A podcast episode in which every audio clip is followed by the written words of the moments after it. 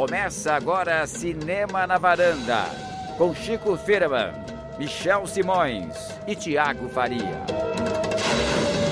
Olá, varandeiros, eu sou Michel Simões, nós estamos aqui de volta para mais um episódio do, do podcast Cinema na Varanda.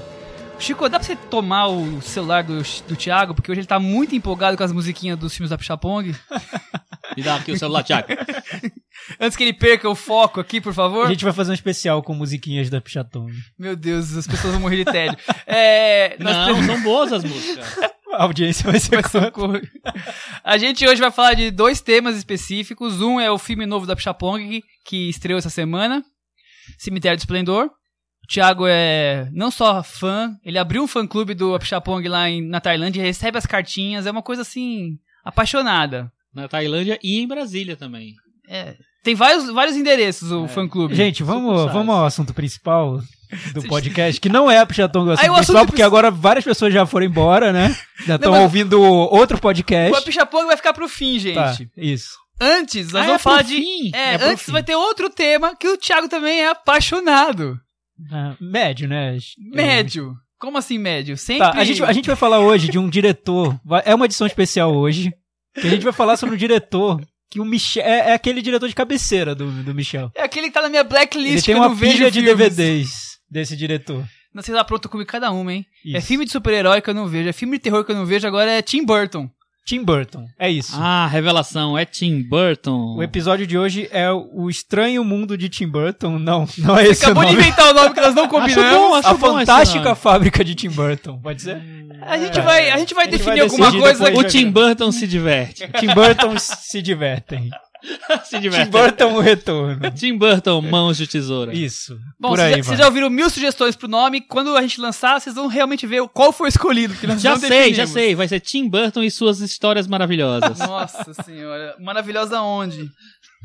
Aqui, Grandes olhos de Tim Burton. Bom, mas antes de Tim Burton, antes de Apixapong, é, a gente vai fazer o cantinho do ouvinte. Dessa vez eu vou roubar o cantinho do ouvinte do Thiago. Só pra dizer, vai ser bem rápido, que eu fiquei muito feliz na semana passada que duas pessoas que ouviram o programa mandaram pra mim mensagens muito parecidas. E é exatamente o, o perfil de, de receptividade que eu queria ouvir que me agrada muito. O Ailton Monteiro, lá de Fortaleza, falou o seguinte: Eu achei Nosso o bate... amigo. Nosso amigo. Monteiro. Esperamos ele vir pra São Paulo pra participar do programa, com certeza. Por favor. Eu achei o bate-papo tão bom que dá vontade da gente se meter na conversa. E o, o Regis, também amigo meu, falou a mesma coisa. Que ficou ouvindo um outro episódio e ficou querendo comentar, se entrar no meio da conversa, quer dizer. Dá vontade de se meter e falar, cala a boca, Que Michel. seja, que seja isso, mas. é, eu gosto de saber que as pessoas estão querendo, tipo, sentar junto aqui e fazer, participar da conversa com a gente, que o nosso, nosso papo aqui de amigos tá, tá nesse ponto de, de querer as pessoas se envolverem com ele. Vamos lançar a hashtag Vem pra Varanda. Adorei, vem pra varanda. Bom, vamos começar então propriamente dito. Vamos começar com o Tim Burton. Nós vamos fazer um raio-x da carreira completa dele. O motivo do, Antes- dessa edição, né, Michel? Antes nós vamos aproveitar o gancho aqui que o Chico foi visitar. Pra quem não sabe, quem não é de São Paulo, tá tendo a exposição sobre o cinema do Tim Burton no MIS, Museu de Imagem e do Som. Chico, e aí? Você que foi o único que foi lá, até porque eu não vou passar na porta. Como assim? Já começa depreciando a minha fala, cara.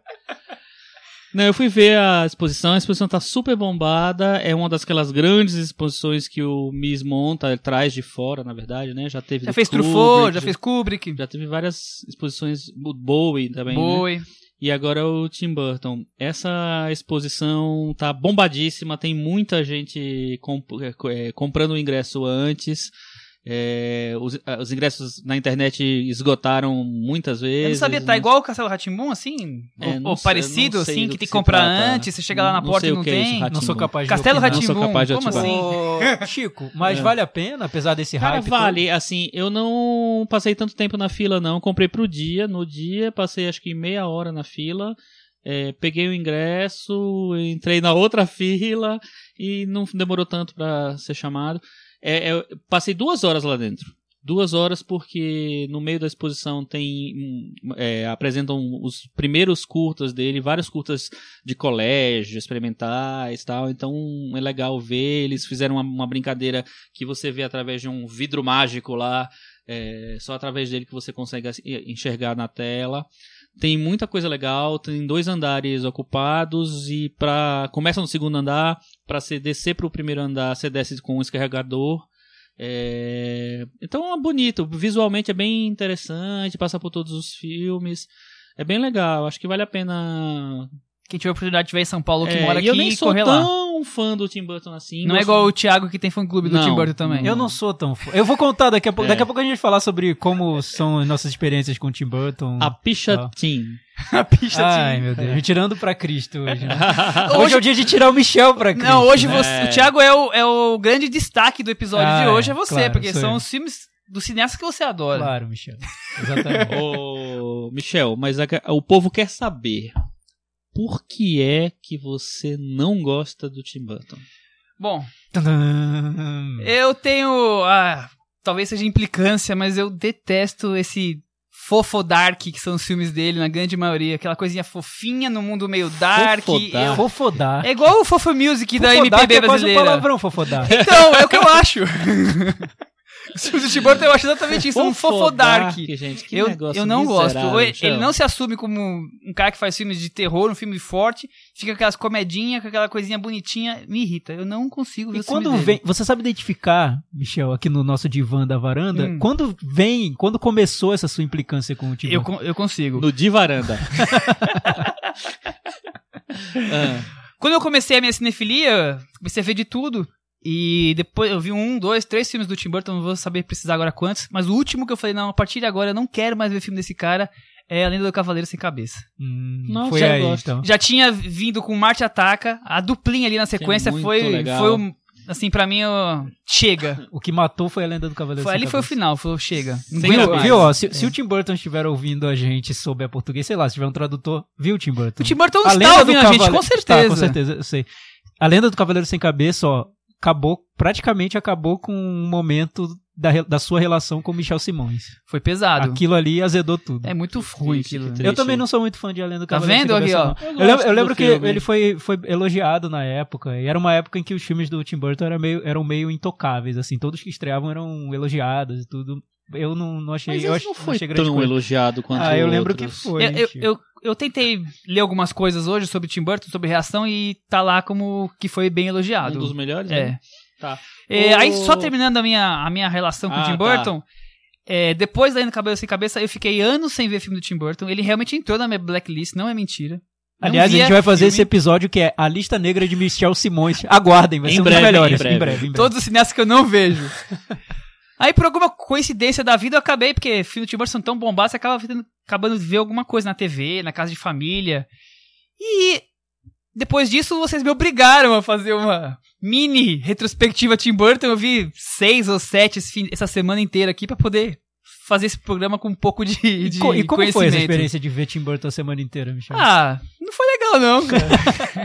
não, eu, eu, como eu não vi todos, é, não, não, todos que nós vamos falar dele, nós vamos passar por todos, eu não vi todos, eu vou, vai faltar bem poucos, mas eu vi 15, que é bastante. 15, Michel? é, no total eu vi 15. Eu devo ter pulado uns dois ou três.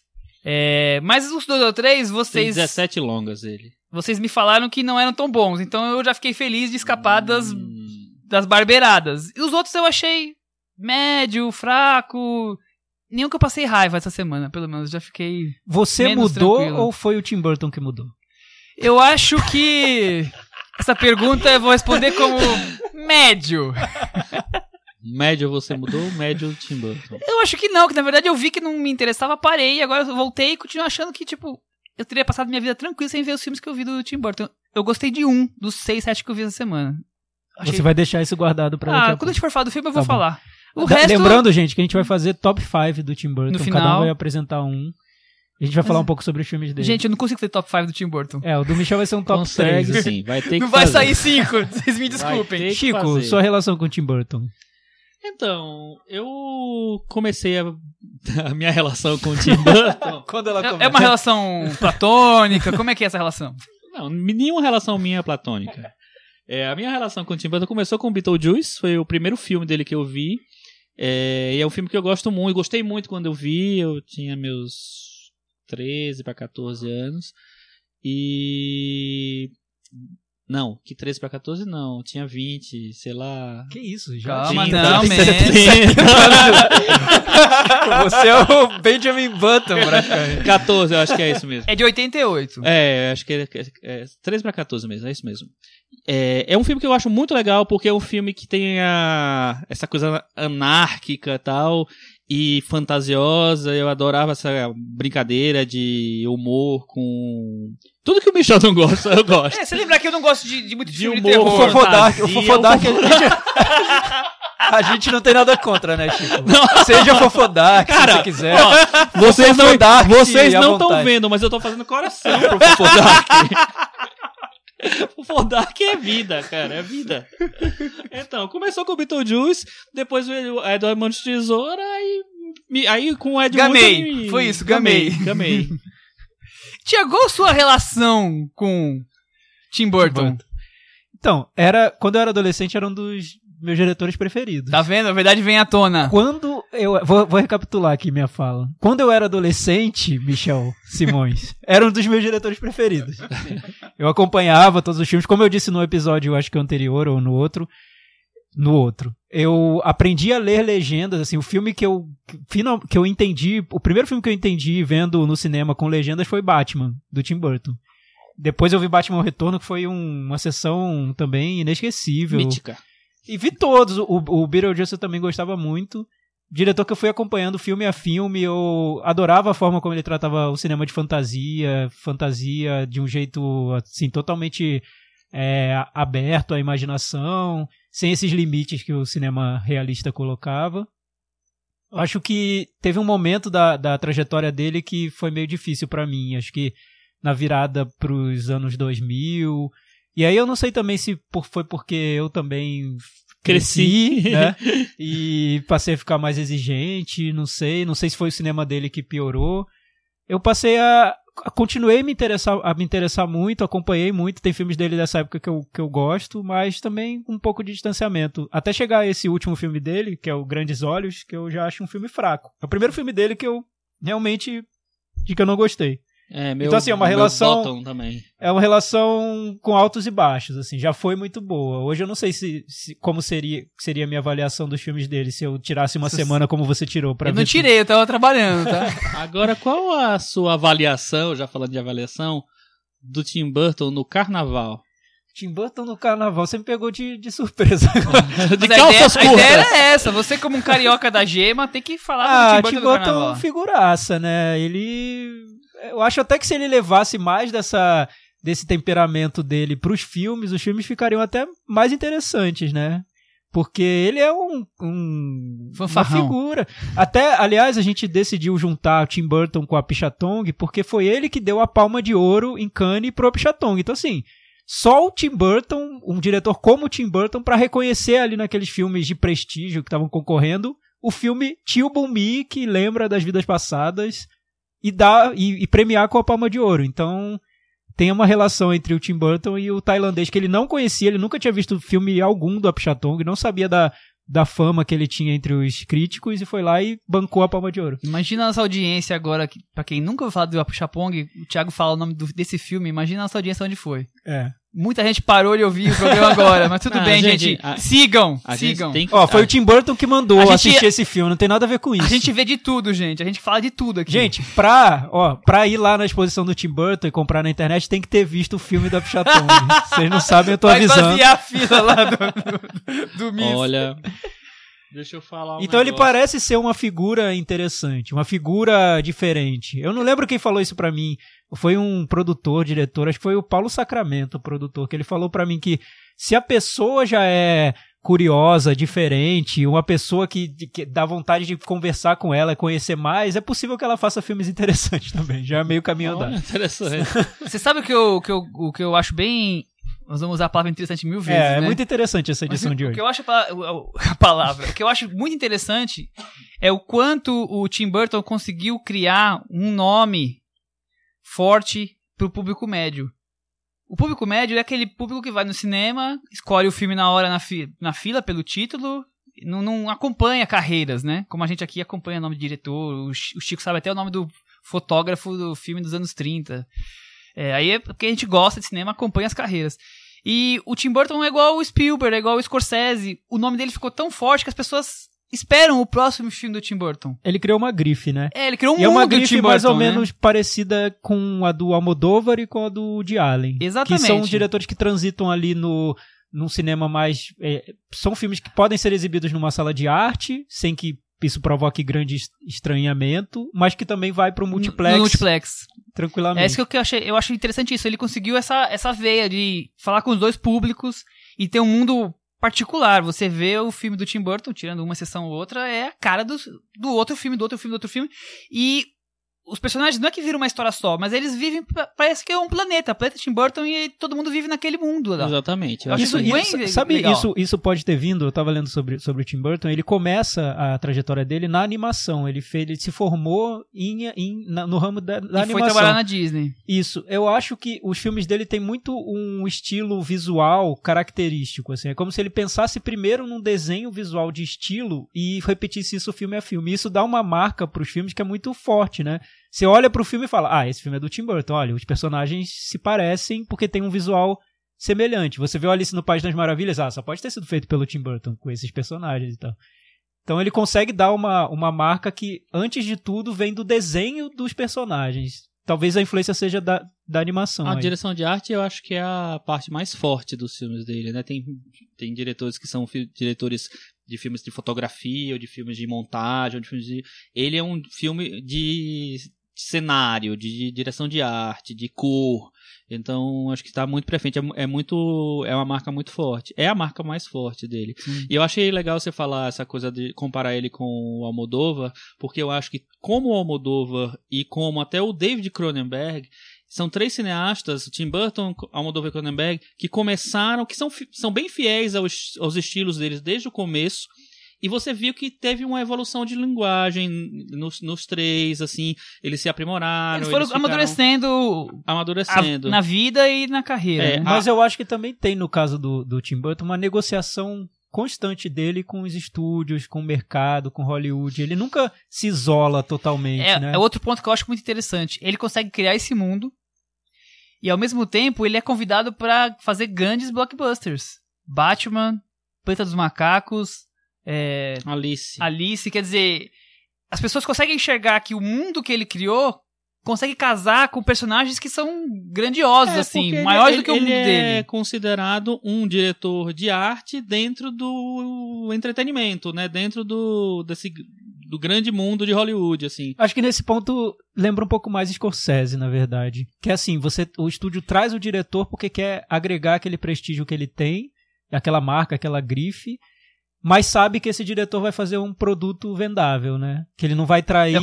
a expectativa perfeito. comercial. Um casamento perfeito pro estúdio. Acho que o grande momento do Tim Burton nesse sentido foi o Alice no País das Maravilhas, que é um sucesso, um fenômeno de É a bilheteria. maior bilheteria com dele, a- né? todas as marcas dele ali no filme. É um filme que eu acho um dos piores dele, mas todas as marcas também. dele estão tão lá. É como se fosse um filme de grife mesmo. Ó, esse é um filme do Tim Burton sobre Alice no País das Maravilhas. Pronto, é isso, acabou. É engraçado que vai ter a continuação do Alice no, no País das Maravilhas do ano que vem, que vai ser a, a Alice continuação dos do Espelhos, coisa. que é outro livro. É. E, e não é o Tim Burton que vai dirigir, né? Não, eu achava Ele que era ele. Ele, não, Ele deve ser produtor, alguma coisa assim. Talvez, não tenho certeza. E eu vi o trailer e o visual é, é Tim Burton, né? Ah, eu acho que não tem como fugir, né, do, É. do visual. É engraçado que Alice foi uma coisa curiosa, porque eu vi esse filme numa cabine de, pra imprensa, né? E cheguei meio em cima da hora tal, porque era longe, era no Shopping Cidade Jardim, que é bem longe aqui do centro de onde eu moro. E cheguei lá, assisti 40 minutos e dormi o filme inteiro. inteiro. Isso nunca tinha acontecido na minha. Foi a primeira vez que eu dormi muito. Parabéns, Tim aí- Burton. E eu acho que é por causa disso que eu não gosto muito de Alice. Não, é, na verdade, eu acho que é um filme meio, meio fraco mesmo, perto do, da obra dele. É, assim. eu acho que é um filme. e é engraçado, né? Porque parecia o, o encontro perfeito, né? Exatamente, do Carroll exatamente. Com, com o Tim Burton. É. Mas não sei, me, me parece um filme engessado. O encontro perfeito sei. da chatice, né? Talvez. pô, Por que, Michel? Tim Burton e Alice, que Imagina, dupla de Alice, chatos. que isso? Ah, Michel que que polemizando. é É, só ter fantasia, gente, que Michel não vai gostar. Não gosto de fantasia. Então, Alice é esse mundo da fantasia. É, Christopher Nolan, que seria é, perfeito Gosto de pé no chão. É, É, vamos, no chão vamos organizar espaço. essa bagunça antes que a gente comece a falar dos filmes É, sem ter os antes dos filmes. Só pra começar, antes de começar a falar da carreira dele, eu achei um site que teve um artigo bem interessante é, em inglês. Depois a gente vai colocar também o post- no post esse, esse link, porque eu acho legal vocês verem as fotos. É, o site chama é, Gizmodo, vocês conhecem? sim, conheço. Ele fez um post de 10 coisas que você quase sempre vê nos filmes do Tim Burton. E aí são as 10 coisas e ele mostra, sei lá, 6, 7, 8 fotos de filmes diferentes com a mesma, mesma situação se repete, que prova realmente esse mundo, esse, esse mundo Tim Burton que a gente falou agora aqui. Além dos os mesmos atores, os mesmos monstros, flashbacks, sempre ter bruxos, acho que isso aí é até meio básico. O que eu achei interessante é que, por exemplo, eles colocam lá 8, 7 comparações, sei lá, de é, rostos de fuinha rechonchuda. Todo filme do Tim Burton tem um rosto de alguém gordinho com, com cara de fuinha. É, outra coisa, cara de pesadelo. Tem lá vários atores de- em filmes deles com cara de pesadelo. Outro com as jovens rebeldes. Então tem vários filmes, normalmente os filmes do Tim Burton tem jovens que são rebeldes, mulheres. Jovens no sentido de mulheres. É, a loira ingênua. Tem vários filmes dele que tem as loiras ingênuas. É, as feições espantadas. Aí então Johnny Depp domina. Tem várias cenas com os caras fazendo o mesmo tipo de feição, mesmo sendo atores diferentes, ou mesmo Johnny Depp com maquiagens diferentes. E e eu achei bom adicionar o visual gótico, né? Todos os filmes dele que tem quase um visual gótico forte ali. Bom, Tim Burton. Falando agora dele, ele nasceu em 58. Eu não concordo com essa lista tanto, não. Ah, se você ver as fotos, você vai ver que não, a repetição falo não são assim, todos, mas sei lá, É, é sete, na oito verdade, filmes. é um padrão visual. Que é a linguagem É, do que é o cara. que ele, dele, Não, né? isso não é, uma tipo- crítica. Mas é tipo você pegar o- uma revista do Ma- Maurício de Souza e achar que tem- ele tem que mudar o traço porque tá evoluindo. Ah, porque mudando. exato, Chico. Acho que você falou a palavra É. que eu tava buscando esse tempo todo. Traço. É isso. Por isso que eu falava da- do início do Tim Burton na animação, porque o estilo do, do Tim Burton eu acho que é uma questão de traço. Ele tem um jeito de desenhar os filmes dele que é muito específico dele. É como se ele tivesse um, um, um, um estilo de traçar, de desenhar o, o Sim, o tanto filme. que as animações eh, se assemelham muito ao, aos filmes com personagens reais, até pelo traço. As, as pessoas são normalmente magras, esticado, tem, tem os gordinhos que eu falei agora, É, o- mas é o assim, desenho dele. é o Na- desenho na, dele, Na exposição exatamente. tem muitas gravuras, muitos desenhos, muitas pinturas que ele fez. E você vê que ele faz exatamente o que ele desenha. Então, Tim Burton, como já falamos, ele começou trabalhando como desenhista, foi pra Disney, fez alguns curtas. Se eu não me engano, foram três curtas pela Disney, já tinha feito alguns outros. Alguém viu alguns curtas dele? Eu vi na, na exposição da vi, eu, eu vi vários dos Eu vi o antigos. que originou o Frankenweenie. É, o Frank Winnie e o vi. Vincent são os dois Sim, maior, é. mais famosos, Vincent né? eu vi. Dizem O que ele foi Vincent- mandado embora da Disney por causa do Frank Winnie, porque o Frank Winnie era muito pesado pro mundo Disney e a Disney achou que devia mandar ele embora Mas- porque não ia combinar. É o que eu li. Não sei direito esse lapso, é um lapso na minha vida.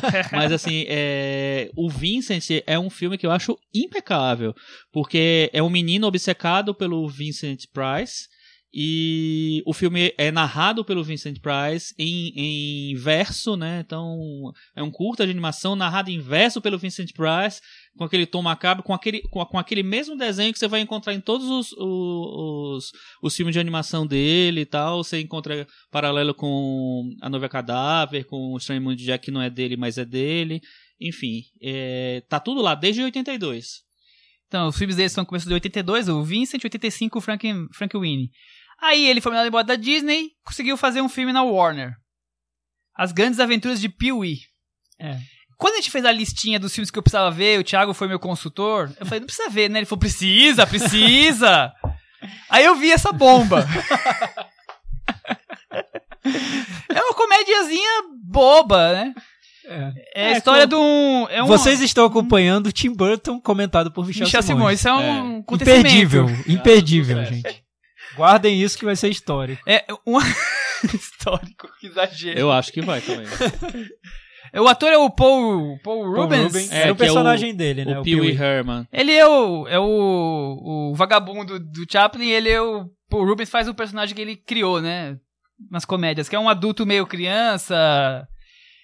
Ele tem uma bicicleta vermelha que é roubada, e que ele é apaixonado por ela, ele cruza o mundo inteiro pra salvar a bicicleta vermelha dele. É isso! É, É, um, ótimo! aquela O- comédia de O humor! cara, o outro cara, não, o menino não foi atrás do balão vermelho também, pô?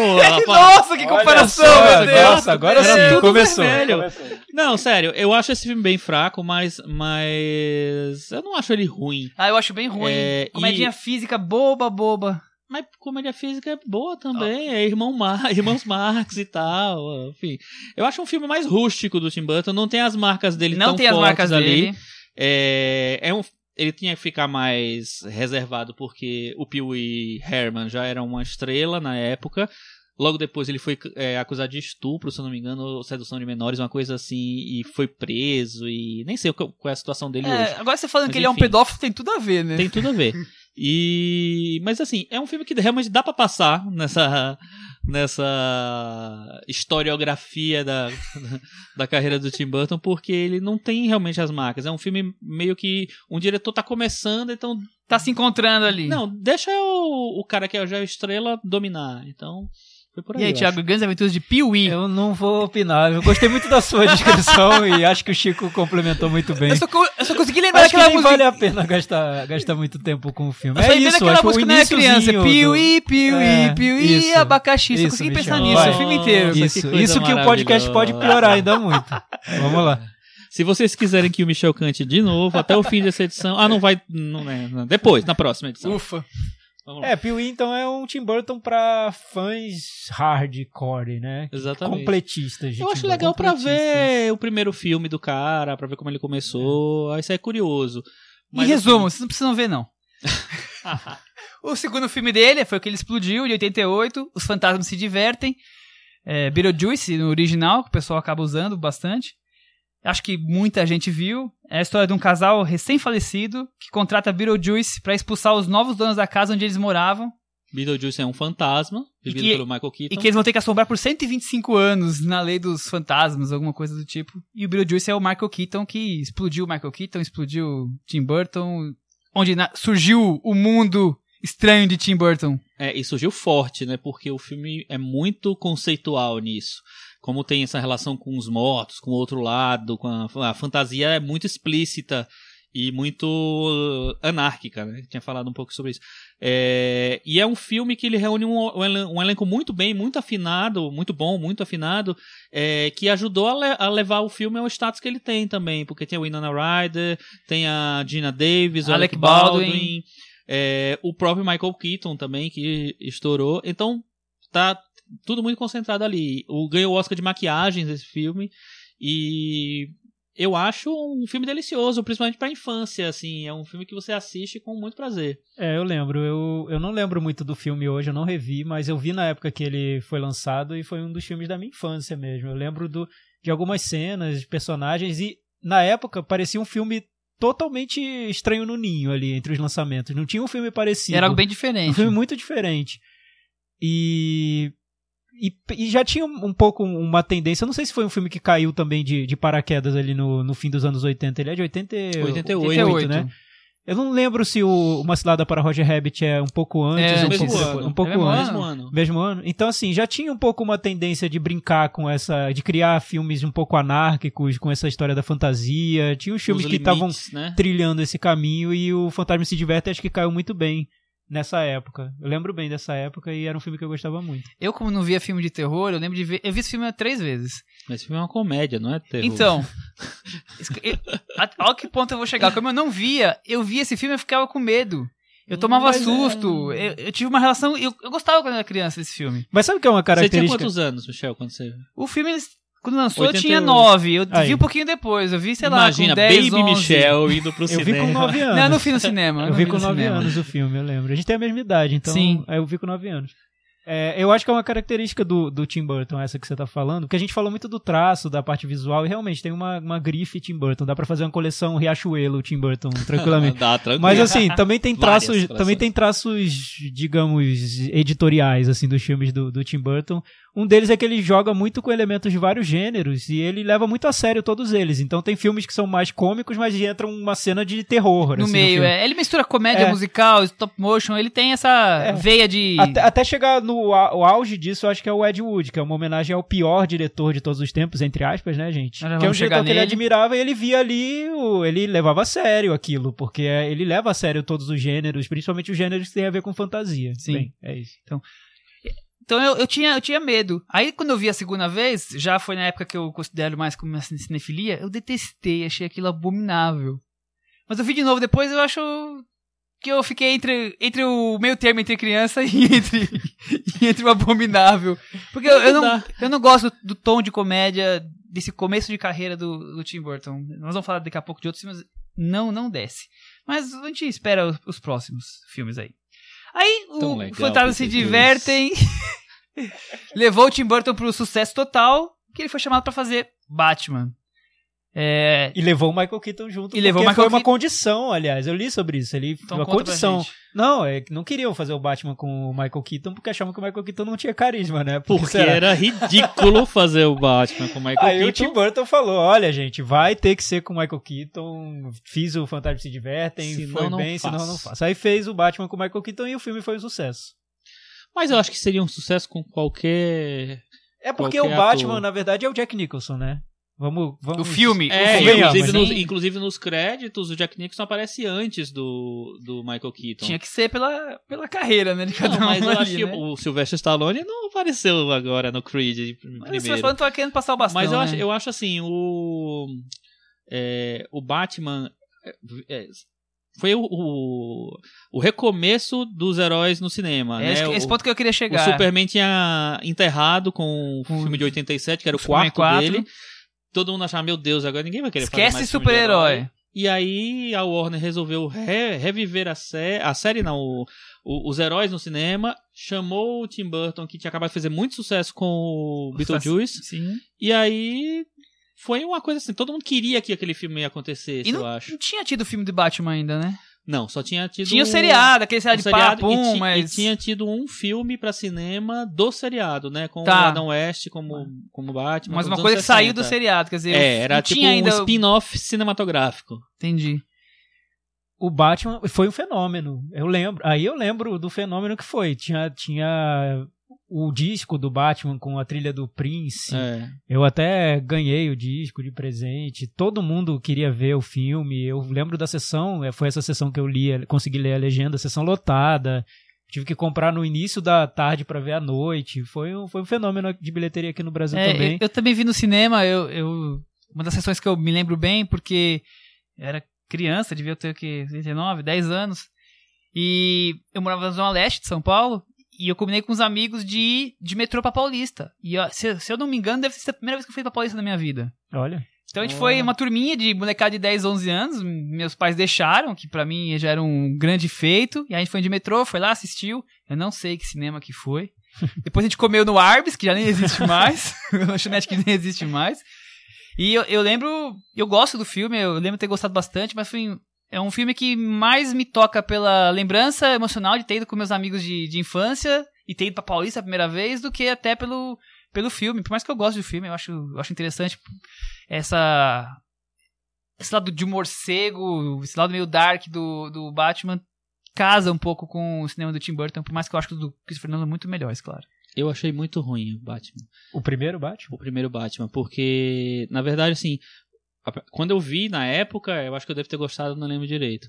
Mas eu revi recentemente pra, sei lá, pra rever, né? E, e eu achei tudo meio errado no filme, porque eu acho que o filme, ele é muito mais uma tentativa de reviver o humor da série, né, da série dos anos 60, então só faltou ter o Paul Crash Não, bem sem dúvida, é, é ali que o filme E cai. eu acho que o filme. Não, Kim Basinger, não aquela coisa mais de- Não, Kim Basinger não me incomoda, não. Eu acho ela ó- ótima na vida e tal. É, é muito estereotipado. Mas não- então eu acho que isso daí. é Porque assim, eu sempre li quadrinhos. Nessa época eu era um é, ferrenho leitor de quadrinhos. Então o Batman pra mim era outra coisa. Era um Batman. é, ele levava mais, eu, eu levava mais a sério o Batman, não tanto quanto o Christopher Nolan, viu, Michel? Não se anima.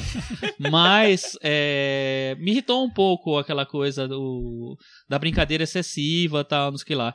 Na, quando eu vi, no, na época eu gostei um pouco mais. Quando eu revi agora eu achei bem fraco. E olha que eu gosto muito do segundo Batman, até hoje. Mas vamos lá. Você joga o Batman da, da varanda, então. Eu né? jogo o Batman da varanda. Olha isso. acabou Ah, de jogar o, ba o Batman da Eu varanda. dou linguiça pra ele Dou-lhe comer uma, só. duas, não vai comer filé mignon, não. Olha, só uma, uma curiosidade, esse filme, o Jack Eu não sei, eu não revi o filme, não sei. Não posso Eu revi no opinar. ano posso passado. Eu também, eu- assim, eu, eu gosto mais pelas lembranças do que pelo filme em si. Se eu É. pensar no filme em si, ele já acha ele bem meia boca. O Jack Nicholson, ele aceitou fazer esse filme por é, participar da, da- dos lucros, né? E ele ganhou 50 milhões de dólares Só de fazendo, lucro. esse- fazendo esse filme. Ele não teve salário, o salário dele foi só participação nos lucros, que foram 50 milhões de Quer dólares. dizer, ganhou muito mais do que se ganhava naquela época, né? Eu lembro que naquela época não, acho que total, ganhava 20 milhões, era o top até, top, é. E depois, então, com o sucesso do Batman, Veio Edward Mão de Tesoura, que é um dos Edward maiores clássicos da Sessão da Tarde. sim. Da- E é, da Globo. A gente já pode falar do top 5, não, né? A gente vai falar no final. Calma, Thiago, Daqui a três horas, quando terminar Que a três nossa- horas, quando o Chico falar Tá. das menções honrosas de alguma coisa que ele vai É, inventar, Não tem menções honrosas. Quando a gente tá chegar no, acompanhando a quando chegar no Grandes. Olhos, no ano que vem, a gente fala sobre Me o, zoa, mano. o top 5. Edward Mão de Tesoura, que acho que todo mundo já deve ter visto esse filme. É a história de um menino, meio Frankenstein, que tem tesouras no lugar das mãos, vive solitário e acaba sendo descoberto por uma dona de casa americana. E dona de casa já tem emprego, né? Mas aquela mulher do American Way of Life, do sonho americano, da vidinha. E acho que o, o grande tchan do filme é a sátira, nem a sátira, a crítica social que o Tim Burton faz ao, Então, a esse assim, americano médio. Resumindo, é o, é o início da parceria dele com Johnny Depp. Primeiro filme é verdade. E é o filme que consolida o Fofo Dark do Tim Burton, né? Tudo tá ali. Não É o consolida, conto é de o que fadas, inicia, é o que inicia, É o, é. conto de fadas bur burtoniano ali. né? Totalmente. Ali é, o É. primeiro, primeiro passo que depois vai se repetindo no mesmo tom. Eu morro de medo de ver esse filme porque eu acho uma obra-prima. Eu acho o grande filme dele. É, você não vai achar obra Eu não você vou rever, não. rever, não. vou rever nunca, vou morrer sem ter revisto. Não, Melhor, Porque eu prefiro ficar com, as minhas lembra com as minhas lembranças do que rever o filme. Rever hoje, Thiago. Não vou, não vou. Acho que tem cenas incríveis que eu lembro de quando eu vi com 11 anos de idade. É, então, guarda com 11 anos, porque se você rever, você vai achar era ah, isso. Michel. Acho Não, vamos pular. Vamos, vamos Não, acabar. sério, eu acho um belíssimo filme. Eu acho o filme bonito. Eu acho o filme que ele tem o melhor encontro entre a fantasia e a, a, a Melancolia. melancolia do, do, do Tim Burton, que é uma coisa que eu acho que ele tenta é, é, recuperar em vários filmes. E não Eu acho acerta filme- mais. Eu acho que esse filme é, é bem, Porque bem o que, eu, legal. o que eu acho que a dif- a diferença do Tim Burton e o Eduardo Mãos de Tesoura, o impacto que ele provocou pra mim foi por causa disso, é que quando nos contos de fadas tradicionais, sem o Dark, só fofos da Disney e tudo, existia, eu notava um distanciamento enorme entre quem fazia e a trama em si. E no caso do Tim Burton, eu, eu- era o contrário, me parecia muito pessoal aquilo. Como se o personagem fosse um lamento, um- existia uma melancolia que pra mim era muito real. Eu não via como algo distanciado, como, ah, tá contando a história do elefante que tá voando lá na- no mundo da- mágico da imaginação da Disneyland. Não. É a história de uma pessoa que poderia ser eu e você, só que é uma representação. É um Só que personagem tem de tesouras na mão, só isso. Exato, uma representação. É, o filme, inclusive, a- aquele, aquele cenário, aquelas casinhas lá, são uma referência a Burbank, que é o subúrbio de Los Angeles, onde ele nasceu. a cidade dele nasceu, é. Então tem uma, uma crítica muito grande a- ao, ao ao status quo ali, de onde ele surgiu, de onde ele veio, tudo muito bonitinho, muito coloridinho, muito certinho, eu acho isso de longe a melhor coisa do filme. Ele põe um Frankenstein no meio do, do americano médio, daquele sonho perfeito da casinha sem muro, colorida. Papai, a mamãe trabalham, chegam em casa, comem, assistem o, o seriado, sei lá o que que vê. Quer dizer, é aquela coisinha perfeita. E ele põe aquele ser estranho ali no meio e causa as mais diversas É, fora- reações fora que naquele o que, público. O que você, o que é- tem, você tem que pensar ainda é que é um personagem original, né? Sim, Do- do totalmente. Exatamente. totalmente. Hoje em dia tudo é adaptado, né? Você- Inclusive é- o que ele faz é, várias hoje- coisas são hoje adaptadas. ele tá, se tá adaptando muito. Então você perceber uma criação original de um personagem ali que virou um símbolo do, do cinema daquela época foi um feito dele, né? Nós estamos falando de spoiler, gente, porque já passou nas- na tela quente, então a gente acha que passou na tela quente já pode falar É. spoiler. A nossa regra para spoilers é essa, gente. Passou na tela quente, a gente pode contar. É, se- aí a gente Não, pode e- falar todos. E aí, Senão a gente e fala também, alguns. E também tem o limite do ano. Se passou de 25 anos, aí a gente Passou pode dar spoiler. 25 anos passou na tela quente. Esse tem 26. Se for filme do Chapong, mas, passou, mas é de 25 anos atrás, passou na, na tela, Tá, gente, na tela agora a quente. gente vai pro. Depois do. Depois do desse vem o Batman 2, o Retorno. Que aí ele só topou fazer o Batman 2, Batman Retorno. A Warner quis que ele fizesse, mas ele falou: eu só vou fazer se tiver liberdade criativa completa pra fazer. Aí deu aquela lá que deu, aí né? Deu, no, Deu, deu o nisso. filme preferido de super-heróis Ai, de todos meu os Deu um tempos. filmaço. Eu acho um filme incrível. Eu acho que personagens maravilhosos, um clima dark lá. Exato. Eu acho que o que pra Excelente. mim é excessivo no primeiro, de humor, da coisa meio jocosa, irônica e tal, e nesse filme ele encontra um tom mais sóbrio, ele não tem um, um Jack Nicholson, mas tem o Danny DeVito, Sério que tá mesmo? super bem no filme. Tem a Michelle Pfeiffer, pra mim, com um dos. O, o melhor papel da vida dela.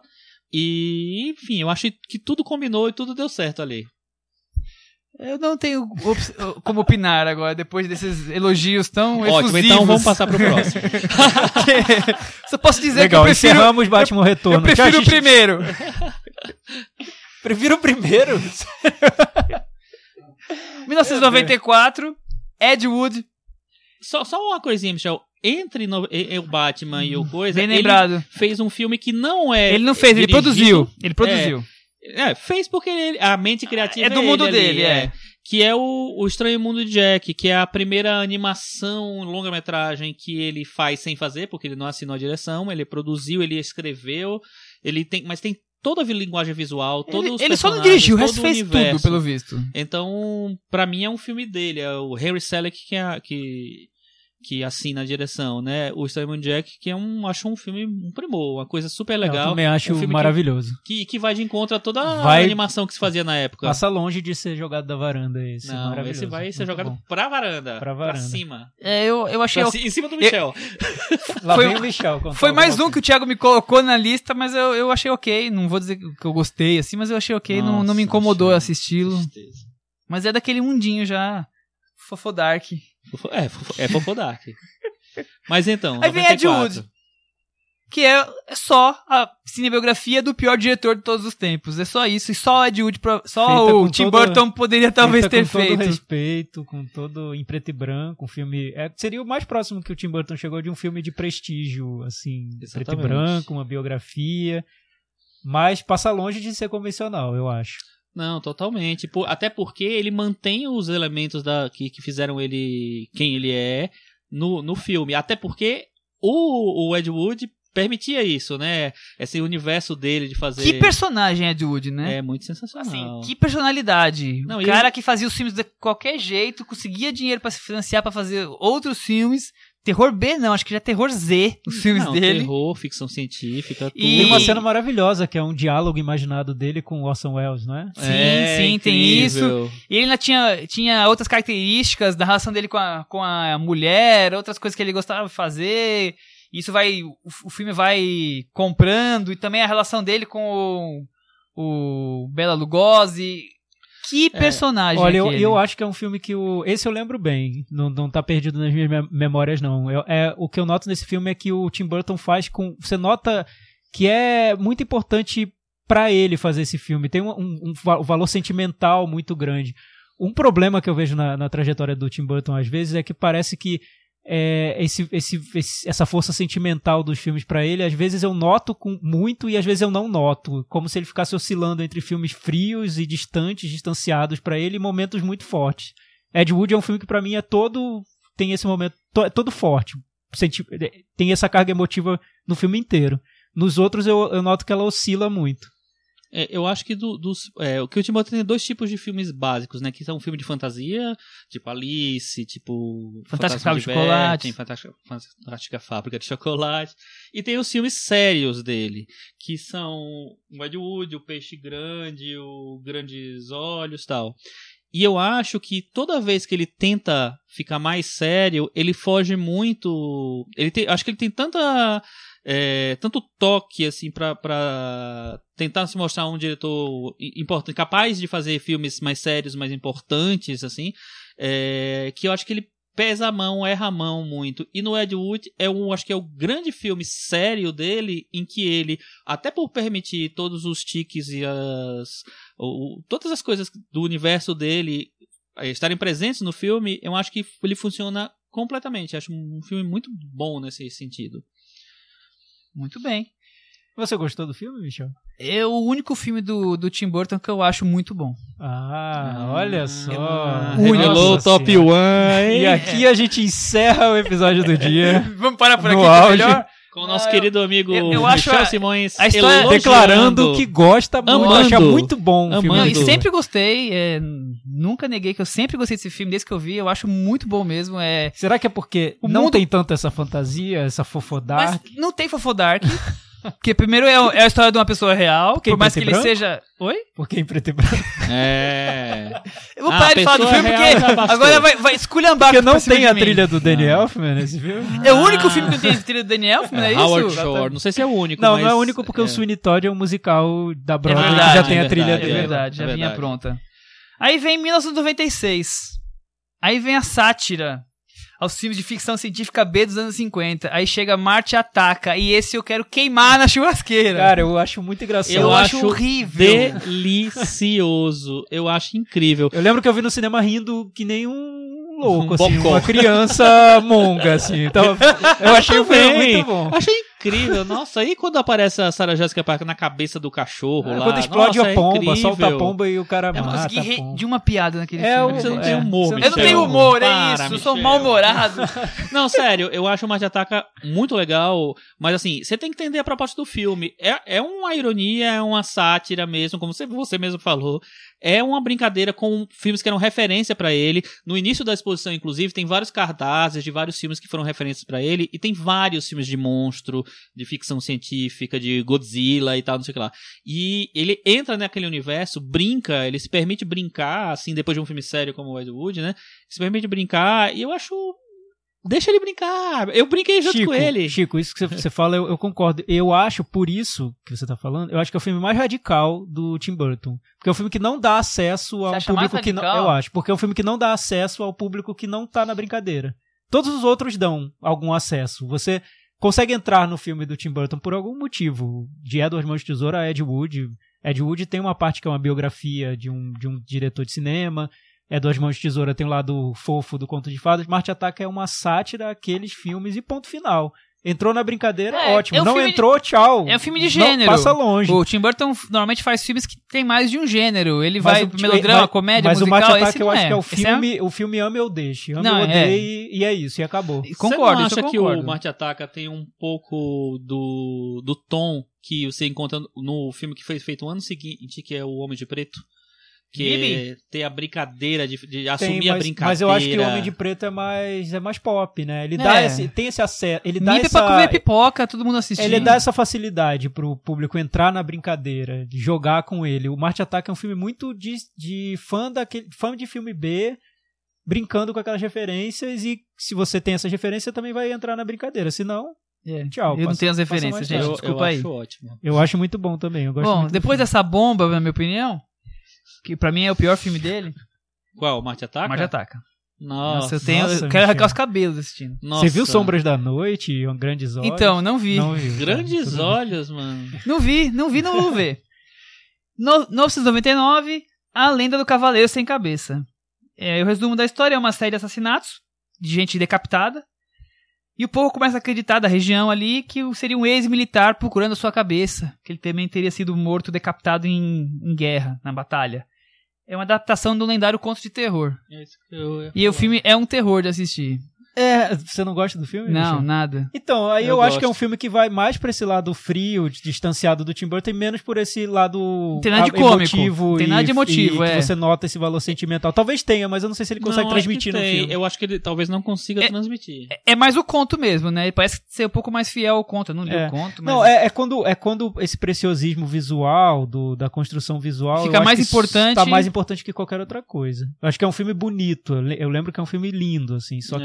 só isso também. Eu não consigo, não consegui me envolver no filme. E é o filme que marca meio aquela. o início daquela temporada de, de filmes em que estouram todos os, to- os filtros e as cores. que ela tem Ah, muitas sim. cores, muitos. É.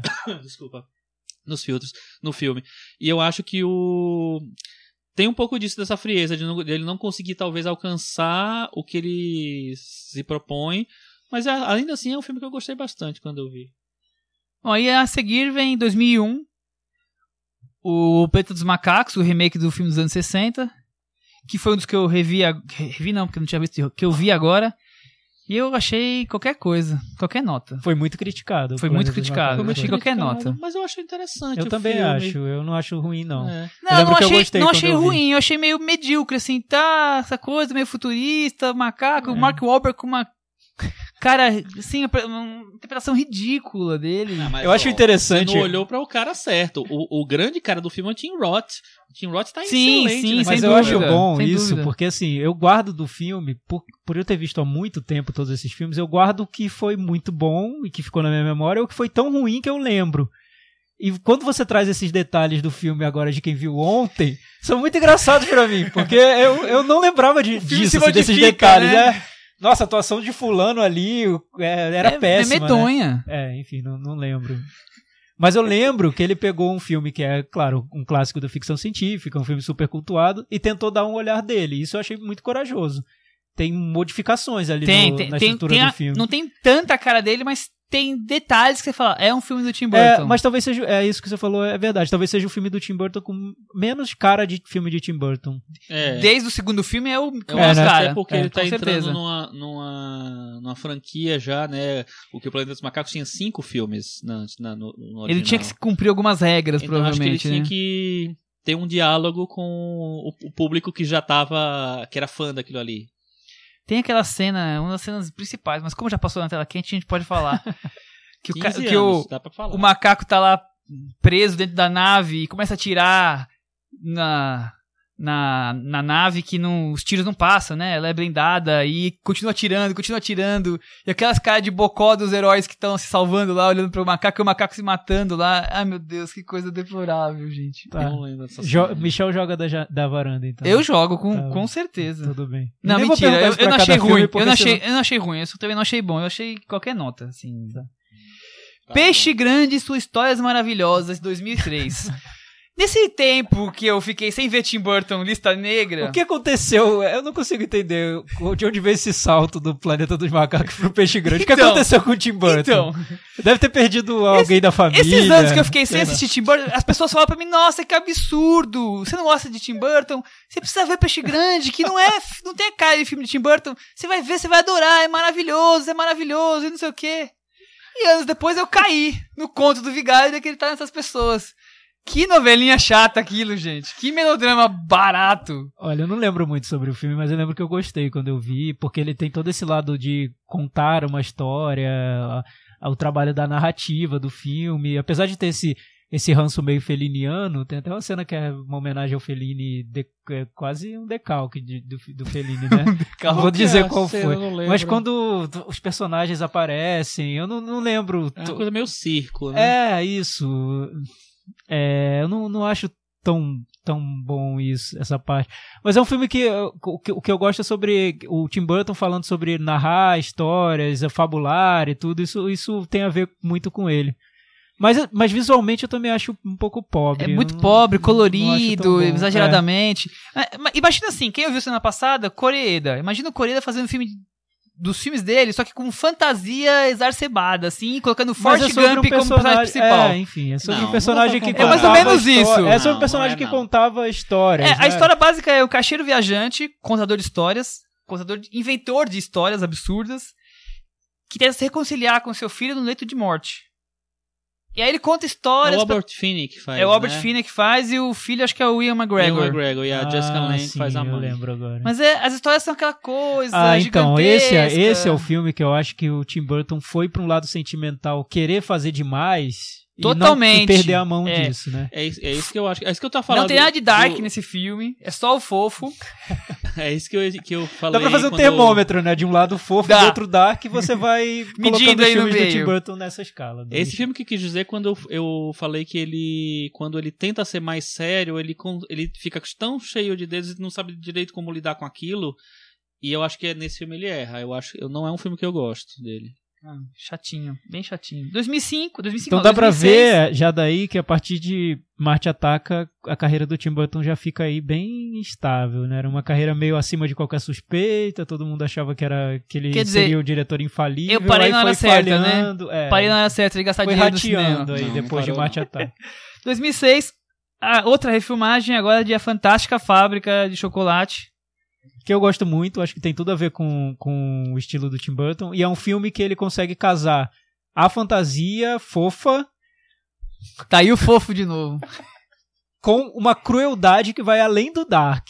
Eu acho Que é do filme do primeiro vai filme. muito além do Dark no o Fantástico Fábrica de, de Chocolate, porque che- chega a ser quase um filme de terror, né? O personagem principal, que é ali um Johnny Depp estilo Michael Jackson, com as criancinhas dentro daquela fábrica, praticamente que seria um, um centro de tortura ali da- das crianças. Total, porque né? quem, quem vai mal E aquele parque É engolido. derretendo, aquele, aquele, aquela doçura que quando chega em excesso ela vira algo monstruoso. Isso aí acho que resume muitos traços do cinema do Tim Burton, esse filme, nesse momento. E é muito bem, bem pensado visualmente também. É um filme de, de que eu gosto muito. Eu lembro que quando eu fui no Hop Harry pela primeira vez, eu fui já era adulto, eu ouvi uma musiquinha, tava o disco Baby meio emperrado. E aqueles Olha só. brinquedos velhos, eu lembrei de A Fantástica Fábrica de Chocolate do Tim Burton. do Tim Burton ainda. Exatamente. Entendi.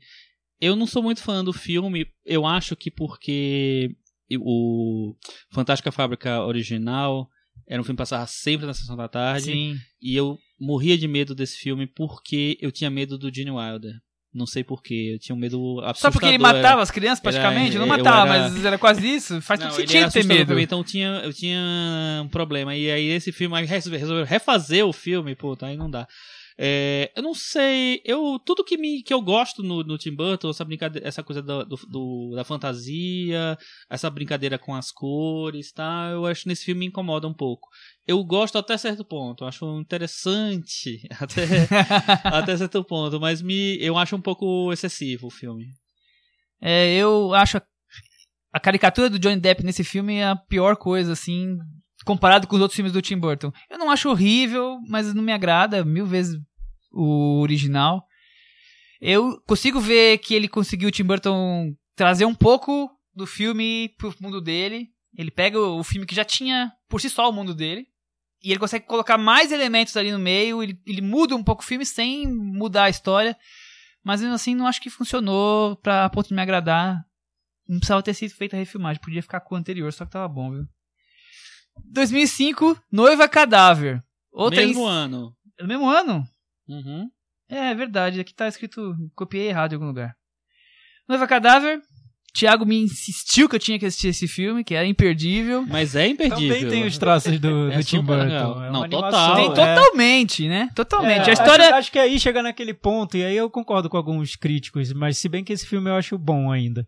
Do Tim Burton fazendo o Tim Burton, assim. Tim Burton estudou o Tim Burton pra fazer um filme de, de Tim Burton, sabe? Muitas autorreferências. Ah, chegou no ponto já que os filmes do Tim Burton levam o nome dele na frente. É, título, os né? filmes Tim Burton é, Curbside Bride. A referência passa a ser o próprio Tim Burton. Nesse filme acho que já tem um pouco isso, sim. Pensando agora, sim. Mas eu acho que tá ainda, ainda é curioso. Funciona como animação. Eu gosto do filme. Eu não acho que seja maravilhoso, não, mas eu gosto. Eu gosto também. E eu acho. Eu achei bem. Fiquei bem impressionado, porque é um filme, é uma animação, mas que tem um trabalho de fotografia muito bonito.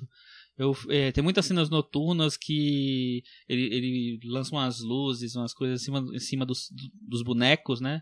E eu, eu fiquei bem impressionado com o trabalho de fotografia desse filme. E é a primeira animação que o Tim Burton assina, a primeira lon- longa de animação que ele assina Ah, é? como diretor. Né, que o, o Estranho Mundo de Jack que a gente falou e o, o Jack e o Pêssego Gigante que a gente não falou são assinados pelo Henry Selick, mas tem todos os elementos dele, todo o traço, tudo. Esse filme ele assina como diretor. E eu acho que é um filme que passa bem, assim, acho que tem a, o, o Fofodark na medida certa. É, votar que na medida certa eu também acho, eu não acho ruim, eu achei interessante. Fofodark é... É. muito bom, cara. A melhor, a melhor coisa desse episódio foi o Fofodark. Hashtag Fofodar. gente. Vai, vai pegar esse nome, hein? Vai pegar. Esse nome vai pegar. Vai pegar. Depois a gente vai fazer o top 5 do Fofodark do universo. Vamos lá, diga aí. Eu, o- a história do, do menino que tá lá com a noiva e acaba ficando noivo também de uma, de uma de um cadáver de uma mulher e é aquela coisa de mundo dos vivos e mundo dos mortos se misturando. É totalmente Tim Burton, funciona, é fofodark, é bonitinho, românticozinho, tudo inho, inho, inho. Mas é, é um filme gostosinho de assistir, assim, você vê assim... Você gostou desse, Eu então? achei legal, Olha não só. gostei, Olha, achei ok. salva de olha, passa. Não, não entra no meu top, não consegue entrar no meu top, mas fica ali no, no- no nível Tá que, bom, tipo, tá na menção honrosa. eu não ia ficar triste se tivesse passado no cinema e eu tivesse Tá visto. Vamos lá, vai. 2007, Sweeney Todd, o barbeiro demoníaco da Rua Flat. Fleet. Fleet, Fleet, desculpa. É. Rua Fleet. Musical da Broadway, filme sobre vingança, sobre vingança, sanguinário. Um filme que me surpreendeu muito na Muito época. também. Porque eu não tava esperando muito, na, quase nada do Tim Burton nessa época. Eu achava já assim, vinha numa eu fase esperava bons caidinha. filmes, assim, ok. E torcia pra que não desse muito errado. Filme, esse filme eu gosto muito. Eu também. Não sou fã de musicais. Geralmente não gosto de adaptações de musicais. Por exemplo, um exemplo clássico, assim, Chicago. É o tipo de adaptação musical que eu não gosto, que é querer tirar uma cena, as cenas musicais do espetáculo da Broadway e meio que intercalar com umas cenas realistas que você poderia encontrar qualquer, em qualquer outro filme. No Sweeney Todd, o, o Tim Burton recria ali o musical, ele dá uma encenação dark do dark, é como se fosse um dark 70% amargo, meio amargo, é, com as músicas, o contraste entre as músicas e a, a encenação, eu acho muito curioso, muito curioso esse, esse contraste e como ele leva isso às últimas consequências. É o não pr- tem, junto com Marte Ataque é o mais radical do Tim Burton, eu acho. A hora que você falou que era mais radical, mais ataque, eu falei assim, eu não vou falar porque eu acho o Sweeney Todd demais, mas eu falei, vou, vou esperar o momento certo. E é esse o meu ponto. É o filme mais radical dele, dos que eu vi. Eu não vi uns três ou quatro. É... Não, você não viu dois. Você falou que viu 15, são 17. Ah, então eu não vi dois. Eu não vi dois últimos, então, só isso. É, é um filme forte, sangue espirrando na câmera, é, filme de vingança, filme... Tem outras O coisas... final eu acho é, maravilhoso, é um banho de sangue. Exa totalmente, totalmente. Eu é o go- primeiro filme que ele assume. Vamos esquecer o lado fofo, dark, vamos esquecer o lado de comédia, vou fazer um filme de gênero quase. Por mais que ele faça um filme musical. É um musical, É um musical, fortemente musical, mas ele tem muito de filme de terror ali. sim. Ou pelo menos de É um suspense, vai, de um serial killer, assim. Então, é- ele assume um segundo gênero aí, mistura os dois e, e o filme funciona muito bem. Eu achei muito Sério, bom. Michel? Nossa, achei oh, bem legal. meu Deus do Nossa, céu!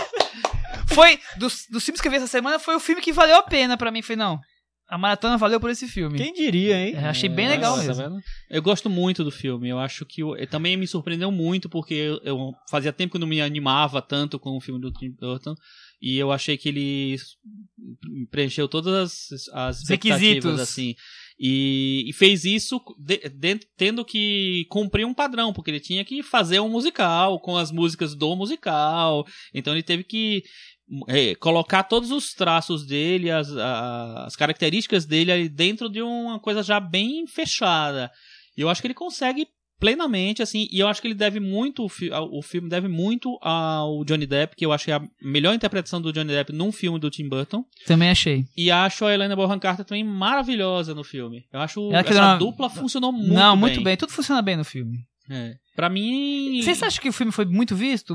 Não, pouquíssimo Passou- mesmo. Não, passou ele, ele chegou a ser branco. cotado na época pra, entre os pré-indicados ao Oscar, sabe? Aqueles filmes que todo mundo fica dizendo, ah, esse vai ser indicado. Como o Grandes Olhos estava na lista É. esse ano dos pré-indicados. Mas eu, eu acho que é um Vamos filme muito, f- como dizem, como diz o clichê, muito fora da curva, né? É, mas muito o- ali difícil. Pra quem não viu, diferente. a Mas- história é de um barbeiro preso injustamente, que é enviado pra prisão e retorna 15 anos depois. O filme acontece nesses 15 anos depois.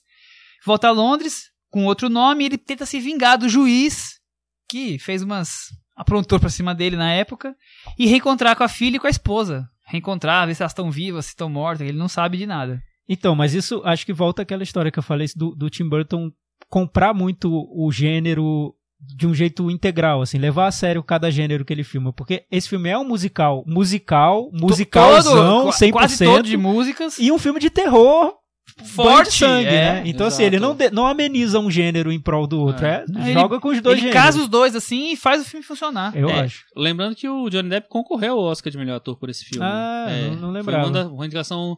Tava mini cotadinho, mas terminou entrando e acho que merece super. Não, Merece, super, é, muito, é bem tá boa. muito bem no filme. Tem isso ainda. Caramba. 2010 vem com Alice no País das Maravilhas. É, a gente já falou sobre ele aqui, né? Era um filme muito esperado porque todo mundo dizia, ah, o, dizia que o Tim Burton film, filmando Lewis Carroll era o melhor dos mundos, né? Eu, eu assisti esse filme hoje. Hoje, bicho? Hoje. E aí? É, primeira coisa que eu fiquei lutando com a minha memória, antes de, de, de ir atrás de pesquisar alguma coisa, eu pesquisei pouco, bem pouco. Tem muito do, do outro livro no meio, né? Tem. Alice tem, através dos espelhos. que Eu lembro que eu, que eu li é os dois uma- livros quando é era criança, combinação- É mas uma combinação dos dois. tá É. tudo misturado ali. Tá, Rainha de. Copas, Eu não sei Rainha que- Vermelha. Eu não sei o que, é que sobrou, inclusive, É, eu pra também. É, segunda fica, parte. eu fiquei pensando, o tabuleiro de xadrez do fim, tá tudo ali misturado. Que bagunça que, que foi esse roteiro. Tudo bem. Assim, se quisesse fazer um filme só e colocar os dois em um só, não tem problema nenhum. Eu, en- eu entenderia. Mas vocês vão fazer um segundo agora, vai surgir da onde? Eles vão É, inventar? porque foi, o- eu não sei se foi o maior sucesso de bilheteria do Tim Burton, mas é possível que tenha sido sim.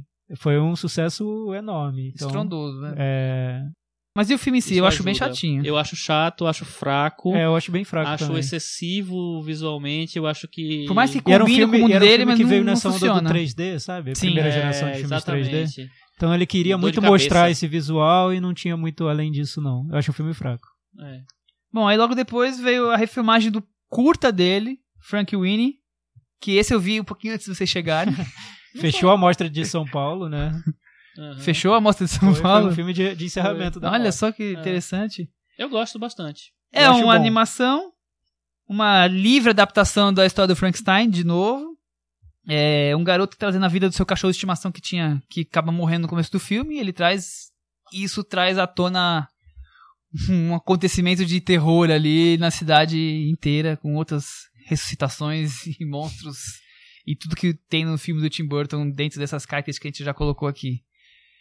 Vocês acham bom? Eu gosto muito do filme, acho que ele é super dentro do universo do Tim Burton. Fofo Dark até morrer. Fofo Dark, mas eu acho que ele tem consistência, eu acho. Eu acho que pelo fato de ser um, um projeto que ele gostava muito, tanto é que ele refez, né? Que ele fez, fez lá em 84, foi fazer de novo agora.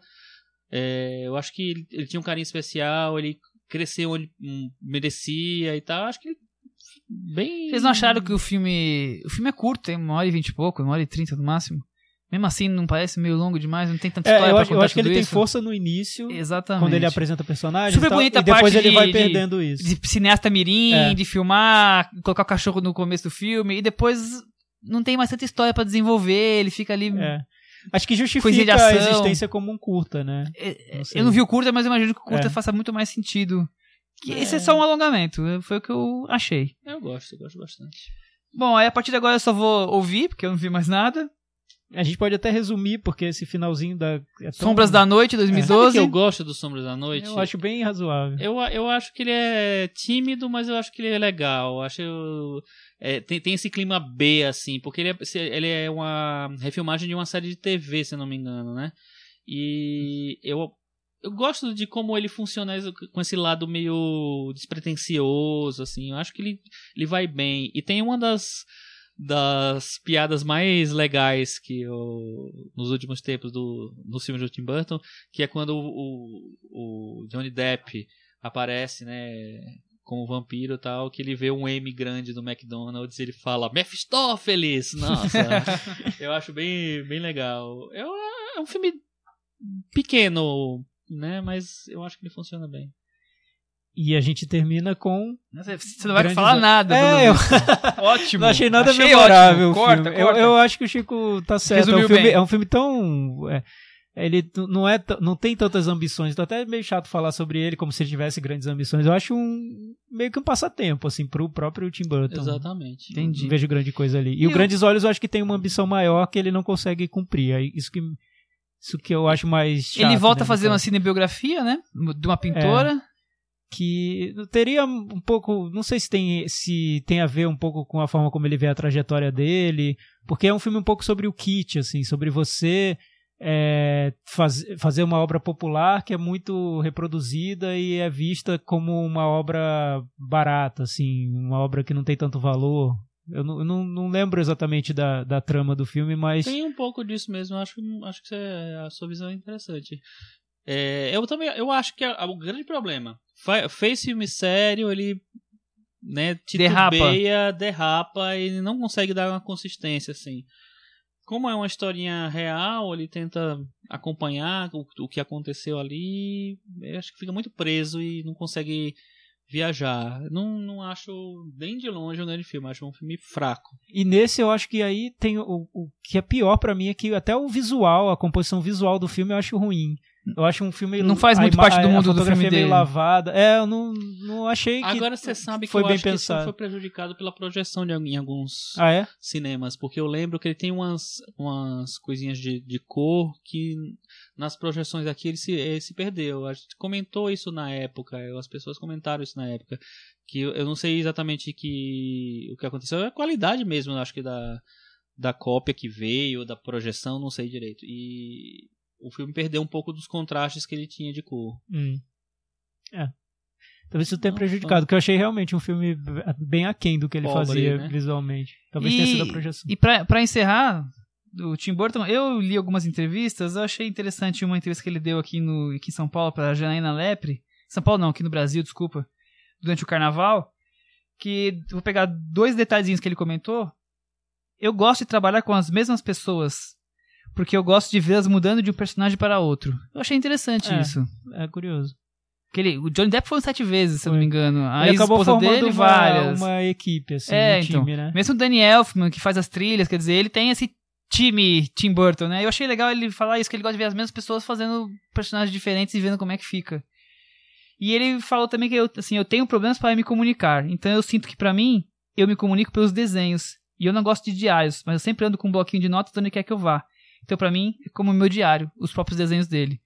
E a gente falou que, o- que o cinema dele é um cinema tão visual, tão gráfico, e ele dizer que ele é meio tímido em alguma coisa da vida dele e falar que ele se expressa pelos desenhos, eu achei também bem curioso. É, ele é bem reservado, né? Ele- você Não nunca sei. vê o Tim Burton falando muito e tal. Não sei porque quando eu vejo Tim Burton eu já normalmente fujo da. não leio o que vem a seguir. Só pra provocar vocês. Entendi, Legal. entendi. Vamos falar o nosso top 5, então? Vamos lá. Nossos top 5s.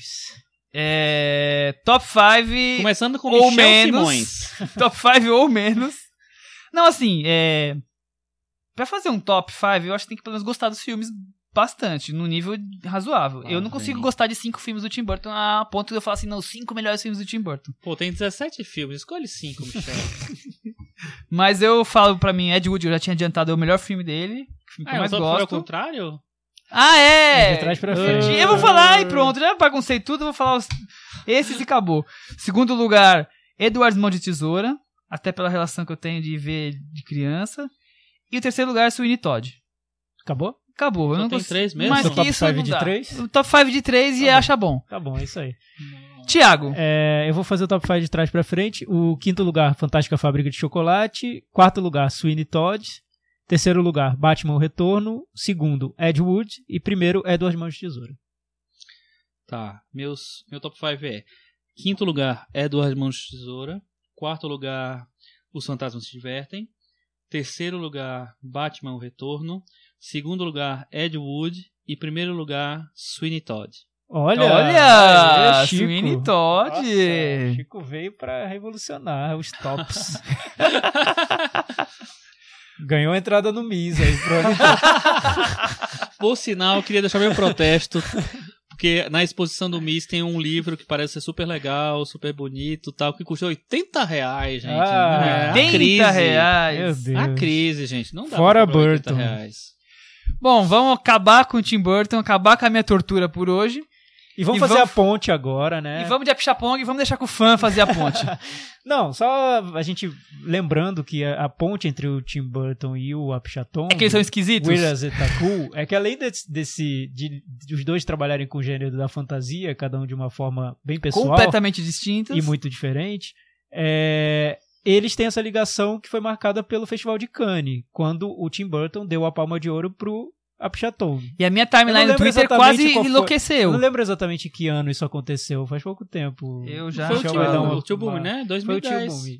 2010? 2010, 2010, exatamente. 2010. A- as timelines cinéfilas foram Foi uma loucura, aquilo. eu não sei. é, As pessoas porque- não tinham visto o filme e estavam torcendo Mu- porque adoram Isso, o filme Muita gente dele. já gostava dele, já, já respeitava, mas também teve esse efeito surpresa de ter uma palma de ouro ido para um tailandês, né? Um cinema não é tão respeitado assim no Festival de Cannes. E isso deu uma visibilidade para trajetória dele que foi enorme.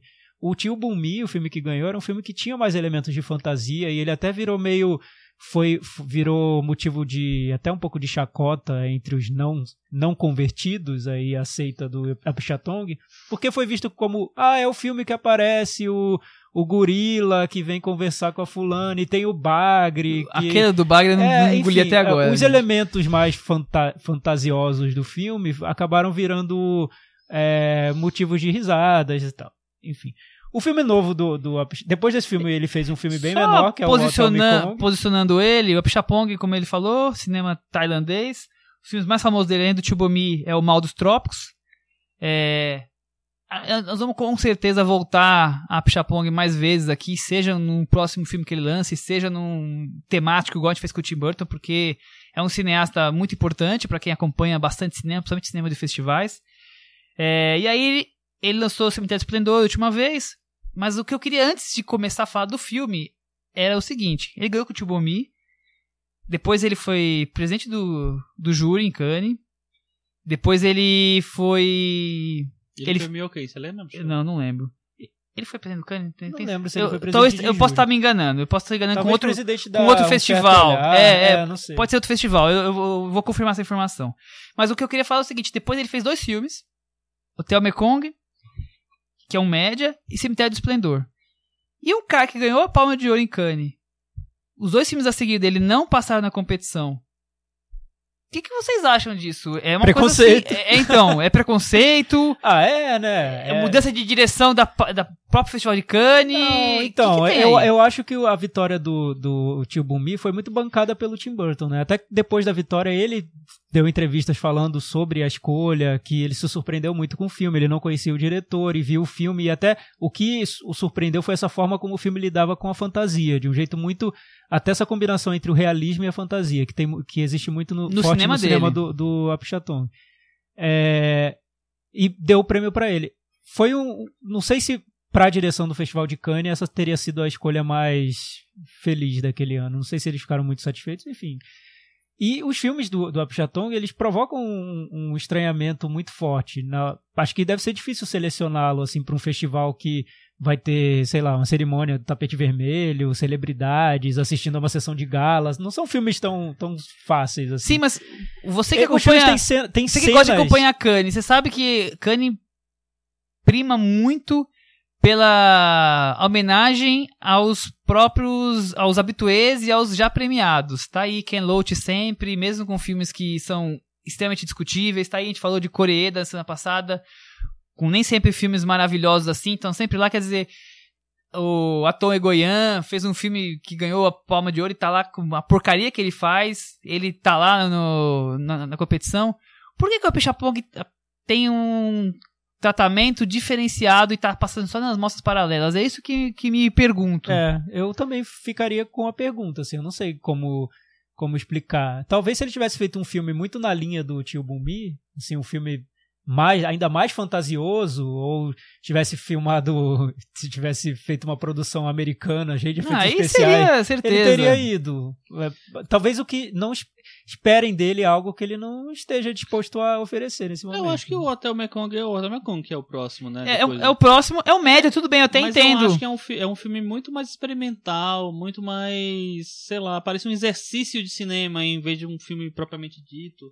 Não, talvez ele não tenha parecido f- apetitoso pra Mas, o- mas o Mas o novo, Cemitério do mas o Esplendor Cemitério do deveria ter passado. Esse, esse me surpreendeu. Até porque a, a É. seleção se provou não tão forte passou- assim. Eu- eu acho que nenhum? Pass- passou, em Passou- Cannes, mas passou na mostra paralela, não passou na competição Passou principal. num certo olhar. E- Uhum. Esse me surpreendeu, porque. E É. até quando ele apresentou o filme Não Um Certo Olhar, foi em 2015 agora, ano passado, ele até fez uma brinca... fez uma referência, assim, que até interpretaram como algo meio que uma alfinetada que ele deu na, na comissão de seleção. Ele falou: Ah, gosto muito de apresentar meu filme aqui, que é um lugar para diretores novos, né? em Cannes." Exatamente, É, como se exatamente. Fosse um cineasta novo. novo, acabou de ganhar.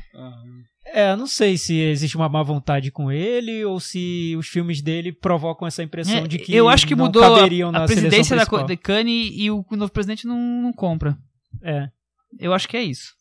Mas, Mas eu o queria filme- perguntar pra o- vocês o, pra saber. O curioso, eu acho que comparando com o Tio Bumi, é um filme bem mais é, É, não, não O diria cemitério. intimista. É, o É, o cemitério, cemitério. do Agora, Esplendor. agora começando a falar do do cemitério. Cemitério do Esplendor. O, o Tibumi tem esse lado da fantasia mais explícito no, no- na tela. O Cemitério do Esplendor é tudo mais subenten, subentendido. Por mais que todos tenham, mas o É, cemitério tem todos têm. menos. Eu acho que o Cemitério do Esplendor tem. Tá lá, no filme inteiro, só que tá subentendido, tá numa segunda camada de, de filme, assim, não tá na, na camada mais visível. Não aparecem os seres. Aparece muito no que é dito entre os personagens e, do, e Mais no no que tá plano subterrâneo. espiritual é, do que no plano e de que tá subterrâneo. animais e monstros. Deixa eu falar a sinopse rapidinho. Uma escola na Tailândia é transformada em hospital provisório, onde soldados enfrentam uma doença misteriosa de viverem em um sono profundo. Então é basicamente isso, são É, a soldados- personagem principal é uma, é uma mulher de idade que é uma voluntária nesse hospital. É que a, a Pichatong falou isso numa entrevista, que ele quis fazer um, um, um hospital que fosse também um- uma casa e também uma escola, para ele mostrar até me- mesmo essa diferença entre camadas que tem no- nos filmes dele, né? Que nos filmes dele, você sempre vê num plano tem a realidade, no outro plano tem, tem a fantasia, num plano tem o, o físico, no outro tem o espiritual, a tragédia, o sonho, tá tu- é tu- são várias camadas simultâneas, né, nos filmes dele. E ele próprio diz que isso existe nos filmes porque ele vê a que a vida na Tailândia é assim. As pessoas na Tailândia misturam tudo num- numa mesma, num, no mesmo plano. Acreditam em espírito, mas, mas ao mesmo tempo tem esse lado físico muito acentuado. E é isso que, na vida do país, que interessa a ele. E é legal no filme que tem uma personagem que conversa com, com os, as- os espíritos, com as pessoas que, que com Uma- soldados uma que estão médium. dormindo, é uma médium. E logo no início do filme tem uma brincadeira até sobre isso, que falam, ah, convidaram ela para ir pro FBI trabalhar e ganhar dinheiro e ter uma vida muito boa e tal, mas ela disse, não, não posso porque eu tenho que, eu só sei trabalhar ligado ao meu país. Então é como se ele fizesse uma brincadeira com isso, porque o cinema dele é o país dele, tá muito ligado a uma coisa a outra, né? totalmente, né? Chico, e aí? O que, que você achou dessa história de soldados numa doença em sono profundo, eles acordam, dormem no meio andando? O que, que você sentiu ali? Porque é um filme sensorial, né? Como todos os filmes dele são, por É, mais que eu- seja menos, eu, mas continua eu acho sendo. muito legal brincar com essas coisas. Eu acho que isso faz muito parte do, do cinema dele. É, uma coisa que o Thiago falou é, da Tailândia ter essa relação entre realidade e fantasia muito fantasia ou sobrenatural, sei lá, muito próxima. Eu acho que se reflete no cinema da Tailândia. É, que é muito. Você vê, tem muito filme que vem de lá, que é ficção científica, ou que é filme de terror. Tem o que fez sucesso no Brasil, que é o Espíritos. É, tem filme de, de fantasia, de guerreiros e tal, não sei o que lá. Então, isso isso tá muito presente Tem no- sempre a, no a cultura, imaginário. as lendas do povo tailandês, assim, Tá rural, né? E eu acho muito legal porque o, o Apichatpong faz um, um, um cinema muito é, com muito mais substância do que, do que esse tipo de cinema que sai hum, tradicionalmente da Tailândia. E ele consegue incorporar para esse cinema mais sério, assim, mais filosófico, vamos dizer, esses elementos. Então, é, se no, no Tio Bumi a- as coisas eram mais sólidas, você tinha lá a criatura sentando na mesa e conversando com os parentes e tal, não sei o que, é, mas ele já virou um homem macaco ali. É, nesse, tudo é muito mais sutil, mas funciona do mesmo jeito, de, e- ne- desse- dessa maneira de, de trazer o, o além-vida, o sobrenatural, o diferente do que é a realidade, para a realidade. Eu acho muito bom. É, É, o filme foi, foi, foi filmado na, no lugar onde o Apichatong cresceu, Cresceu, né? é. é. a zona rural da, da Tailândia, no norte da Tailândia. Então, assim, no início todo do filme, você nota que a descrição do espaço é muito precisa. Ele mostra exatamente ali como é aquela região, como as pessoas vivem, no tempo daquelas pessoas. Os filmes dele têm um tempo muito específico, que é o tempo em que aquelas pessoas vivem, as atividades do dia a dia. Então é tudo construído de um jeito muito realista. Até o momento que um personagem vira e fala: Olha, aquela, aquela garota ali, ela se comunica com os mortos. E pronto. E ela se comunica com os mortos. Aquilo ali não está sendo dito de uma forma irônica, não é uma piada, não, é o fato. Dentro do filme é um É fato. como se ela falasse que aquela garota ali faz canjica. É. É uma coisa E- e- super comum, tam- assim, a re- receptividade da informação. E também, num determinado momento, a personagem tá lá conversando com personagens, eu não vou dar. com outros personagens, eu não vou dar, dar muito spoiler. não. Mas aí alguém fala pra ela, olha, nesse lugar aqui, nesse onde tá esse hospital onde tem esses soldados que estão sofrendo esse distúrbio do sono que ninguém tá conseguindo explicar, numa outra época era habitado por por, é, por- tinha guerras entre reis e tal, e conta uma história ali que te dá um outro sentido para aquele espaço que você já viu no início do filme. Então, o espectador passa a ver o filme, aquele espaço, de um jeito diferente, porque você tem essa informação nova na cabeça. Você fala, nossa, esse espaço aqui, numa outra época, teve, foi palco de outros, outras situações. Então, você vai acumulando aquelas informações que o filme vai te dando, sem que o filme crie umas imagens diferentes, ou que acrescente efeitos especiais, ou que traga flashback. Não, tá tudo na sua cabeça. Você, o espectador que vai acrescentando aquelas informações. É, eu acho que os filmes do Apichatpong é difícil ficar falando muito, porque qualquer coisa que você falar é muito subjetivo.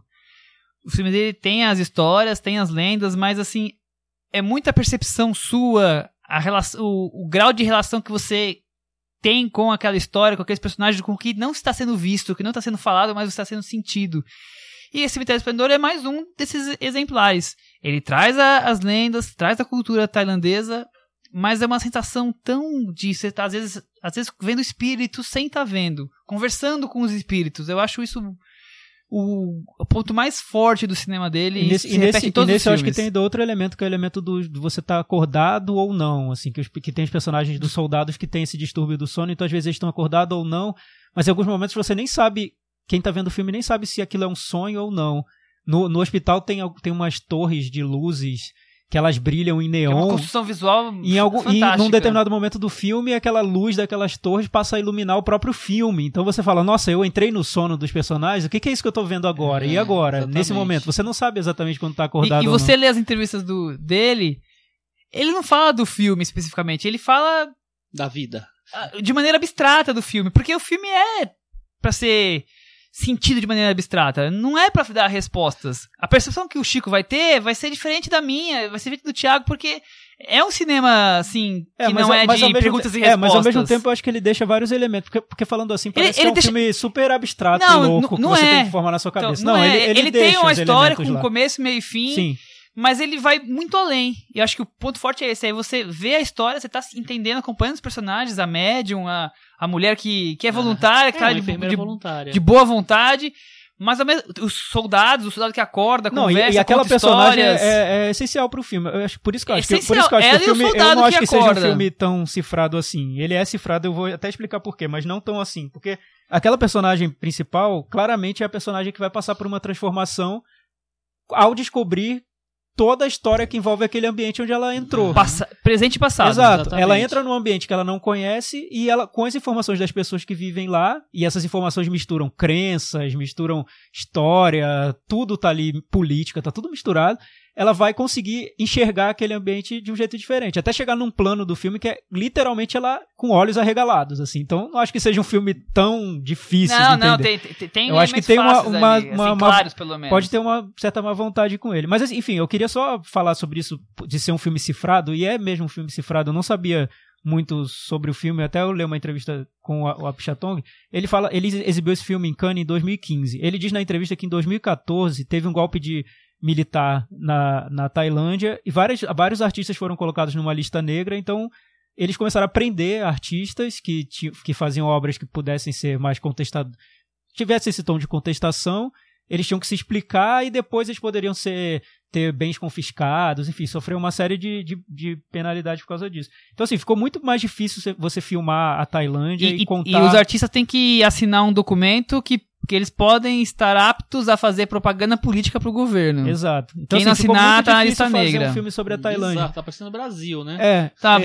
Acho que tá uns estágios acima. E esse filme, o, o, o Apichatong quis fazer um filme sobre essa sensação de viver na Tailândia sem poder falar sobre nada do que estava acontecendo. E o que ele disse que via no, no país era uma sensação de que estava tudo bem, assim, as pessoas conseguiam viver a vida delas, fazer tudo no dia a dia, mas num num subterrâneo tinha essa sensação de que de tragédia, assim, de, de algo que, que, que acabou, um país que está indo um, como se fosse um sonho ruim, né? De e ele quis, mesmo. É, e ele quis levar essa ideia para o filme, um filme em que aparentemente tudo está bem, as pessoas estão vivendo bem, mas ali no, na história daquele lugar tem um, uma camada de tragédia, né? E sabe o que é super interessante? Você vê que Lave Dias e a Pichapong estão fazendo filmes sobre temas parecidos, que são a, a vida dentro de seus países, debaixo de governos autoritários, ditatoriais, que cortam a liberdade e são filmes completamente opostos, né? O filme do Lave Dias quase não tem nada de fantasia, por mais que sejam histórias longas e tudo mais, mas assim, são filmes mais pé no chão. E o Pichapong faz filmes assim de plano espiritual e tá aí com uma força política assim que você não vê na primeira camada. É antibélico, totalmente antibélico esse filme do, do. Pichapong, totalmente anti-armas, por mais que sejam soldados, personagens sejam Mas que coadjuvantes tá ou principais. dele também, né? Exatamente. Mas eu, eu acho interessante, assim, porque, engraçado, se eu soubesse desse subtexto político aí, eu acho que eu ia ter prestado mais atenção em detalhes do filme. Porque ele não me impressionou tanto quanto outros filmes dele, justamente os que têm essa coisa da fantasia, do sobrenatural mais integrado à, à narrativa, como, por exemplo, o, o Tio Boom, que eu acho maravilhoso. É, por causa disso que ele é mais tímido em relação a invadir esse, esse terreno, que é um terreno que me interessa muito. E eu acho até, voltando para aquela história do, do Tim Burton, eu acho que faz todo sentido o Tim Burton dar o prêmio para o Apichat Pond, porque são dois diretores que trabalham com esse, essa, nesse terreno entre a realidade e a fantasia, cada um do seu jeito. É, então, é, mas assim, sabendo dessa história aí política, assim, o filme fica muito mais saboroso, na verdade. Porque se percebe E- que tem e- muita coisinha ali que foi... Não, mu- muito além do que nós estamos vendo. E outra coisa que eu achei interessante na, na entrevista que eu li, na Film Comments, é que, pra quem não é tailandês, ele diz, é dificilmente você vai conseguir captar boa parte das coisas. Ele disse uma coisa que é importantíssima no filme, são datas. Datas importantes na história da Tailândia, que estão escrito na lousa, escrito no cantinho. Pra nós, passou, eu não vi uma É, então, data, e- nem mas aí, nisso. mas aí é curioso que na própria entrevista ele não quer falar muito sobre isso. Não porque tem essa detalhes. perseguição política no país. É. Então você não pode abrir o jogo e falar, olha, eu fiz um filme, tem aqui essas referências Não aqui sei se contra os ditadores É, fulano e Beltrano. a Não, morte de alguém, pode, alguma sim. derrubar o governo, deve ser alguma coisa do tipo. A gente fica aqui, agora que eu li, fiquei imaginando, querendo até rever o filme pra tentar Mas, mas um mais do pouco. que isso, mais do que essas referências políticas que tem, é- o que tá muito claro no filme é que é um filme sobre você a perceber que aquele lugar onde você vive guarda uma história que talvez fuja su- do seu campo de visão, né? Você acha que tá vendo tudo aquilo, que tem domínio sobre o lugar onde você tá, mas na verdade não tem, porque tem um passado, porque tem crenças, porque tem, enfim, outros planos ali de, de história que você não tá vendo. Agora, nós estamos elogiando, elogiando, elogiando. é, porque eu não acho um filme maravilhoso, então eu, Eu tenho acho, um gente, ponto. eu acho. Vocês têm Mas que o, ver o. Thiago é a Pichapong Futebol Clube, dá nota 11 pra todos os filmes dele. Vocês não acham que tem algum quê de desgaste no cinema dele? Tem gente, muita gente apontando isso. Eu acho que ele, ele não tem tantos filmes assim pra gente achar que já tá desgastado. Ele tem o quê? Seis filmes por aí? Acho O que eu mais. acho que teve foi uma fadiga da crítica, na verdade. Porque depois isso, do momento que, que algum diretor ganha a palma de ouro, existe um. Ah, é, ficou popular, tá Oito mais filmes. conhecido. Ou então ganhou a expectativa de que Cannes. você vai fazer um negócio mais estrambólico do É, que aquele. não que Eles, eles querem algo diferente, diferente, diferente. E Eu o engraçado acho... é que o Apichatong, o cinema dele é totalmente contra esse tipo de, de expectativa. E talvez ele pague o preço por isso, né? Ele até disse numa inter- entrevista que o cinema dele não é fazer coisas diferentes, é você acumular um filme sobre o outro, como se estivesse fazendo várias camadas mesmo. E nesse filme eu vi. O, o, o- a cena final lembra muito do Síndromes em um Século. Tem elementos do Tio Bumi, esse cenário rural que também aparece no Síndromes em um Século, também aparece No no, Mal Mal dos Trópicos e no Eternamente Sul. Enfim, os filmes todos estão ali no mesmo universo. É o né? mundinho, como tem o mundinho do Tim Burton, tem o mundo do Apchapong que não é nem dele, na verdade, é o mundo da Tailândia. Ele tá É. representando o país dele. Mas nesse, no Apichatong, eu acho que o que, você, que pode irritar muita gente é que você, às vezes, vê o mesmo filme sendo repetido. E pra, Eu- pra algumas pessoas pode parecer que ele tá sem assunto. Entendi, entendeu? mas eu, eu não, não acho isso. Por mais que eu tô longe de ser fã da Apchapong, eu não acho. Você tá longe de Não, ser eu tô fã? longe, é. achei que Eu você era acho- fã. Eu acho ok os filmes dele, gosto um pouco mais de um, um pouco menos de outro. Mas assim, detestar só um que eu acho horroroso. Que é qual? Eu, eu até esqueço o nome, eu vou até olhar aqui o nome. Não, vamos pular, vai, Michel. A Aventura de ah, Iron Pussy. Iron Pussy, eu nunca- nunca vi esse Esse é medonho. Não, eu acho o Mal dos Trópicos, o Síndromes de um Século e o Tibumi, pra mim, são cinco estrelas todos. Eu acho maravilhosos. É, então eu Isso não aí, chego nesse, não chego nesse nível, não. É. Então, mas é, por mais que, que, que eu não seja grande fã, é até mais, até mais fácil de eu falar, eu vejo, não vou dizer um desgaste, mas essa repetição dos temas, a maneira que tá desagradando parte da crítica ou parte do- dos caras que mandam nos festivais, assim. Porque eles estavam querendo mais, mais, mais. O Pichapong é isso, é esse tipo de filme. Ele vai sempre sei, viver. Michel, isso que não é, isso quer dizer que curva- não é ruim ou bom. Eu acho que talvez tenha uma curva de. De expectativas, de- talvez. Não, de- não só de expectativa, mas do próprio trabalho dele, por exemplo. Eu acho que o Mal dos Trópicos é um filmaço, o Síndrome do Século é um filmaço, e o Tipo Me, pra mim, é o, gran... é o ápice da carreira dele. Depois de um ápice, é claro que a pessoa Vai- cai. Claro. E o Hotel Mekong é um filme menos pretencioso, é um filme mais experimental, um filme. Até pela duração do filme, ele foi feito meio. Tem uma cara um pouco de improviso em alguns momentos. Então, eu acho que ele é um, um filme que ele nunca vai ser um, um filme que ele vai superar expectativas ou que ele vai continuar uma curva ascendente É, e tal. o Otame Kono é um filme menor. Não que seja, eu gosto, eu acho bom, mas não é um filme menor, é um média, ele fez lá que você ganhou uma palma de ouro e colocou lá pra falar que não tá fazendo nada. E o Cemitério do Esplendor, acho que ele volta pra um- um- uma média mais do, do, do cinema dele.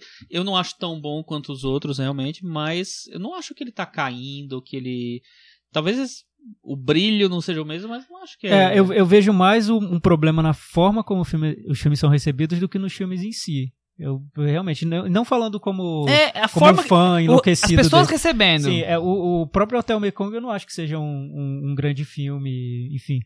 Mas eu- o que eu noto é que tem uma, tem uma expectativa em relação aos filmes dele que os filmes que ele talvez não tenha hoje uma vontade de, de, de cumprir, porque o, o Tio Bumi, depois que ganhou, se ele não tivesse vencido a Palma de Ouro em Cannes, talvez ele teria sido tratado como um grande filme e pronto, ter sido visto por aquele nicho de críticos que viam sempre os filmes do, do Apichatong e morreu aí, super respeitado e tal.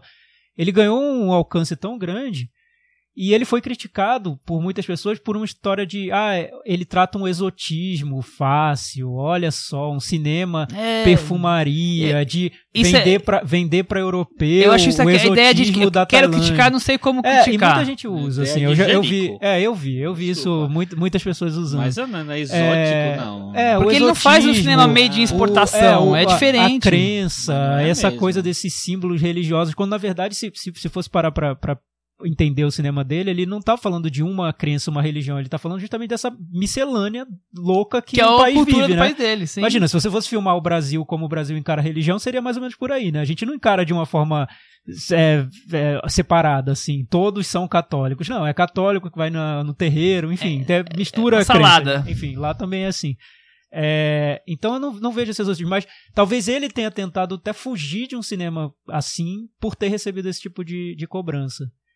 Não, não ter feito. Ele quer fazer uma ficção científica. Ele diz que o próximo projeto dele vai ser uma ficção científica. Oba, aí sim. É, mas assim, talvez não tenha feito um filme imediatamente desse jeito agora, talvez pra não despertar esse tipo de, de crítica. Eu não sei o que, o que tá passando na cabeça dele, mas o Cemitério do Esplendor me parece um retorno ao Síndromes de um Século, como se fosse um filme feito ali naquela com aquela Toada. vibe ali naquela época. É, eu acho que tem razão. Acho que é um filme que não é, ele não tem tanta pretensão, porque o Tim, Tio Boom, e, apesar de eu gostar demais do filme, eu acho que ele é mais pretencioso do que o- os outros que ele tinha feito até então. Eu acho que o, o Seminário Esplendor ele tá mais próximo do- dos outros ali atrás.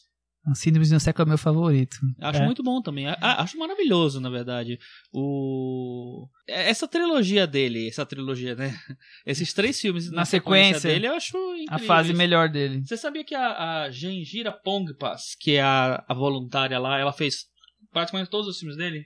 Ela É. fez o Eternamente Sua, o Síndrome de um Século, o Estado do Mundo, né, que é um, um episódio dentro de um filme coletivo, passou na mostra também. O Tio Bumi e o Cemitério do Esplendor. Fez cinco filmes com ele. É, ele at- seis filmes. Ele até diz que é interessante pra ele ver a, a atriz envelhecendo nos filmes, assim, Uhum. que isso mostrar também a tudo como ele tá envelhecendo e vendo o cinema de uma forma diferente, a, a atriz envelhecendo e, e deixar essa marca nos próprios filmes que ele faz.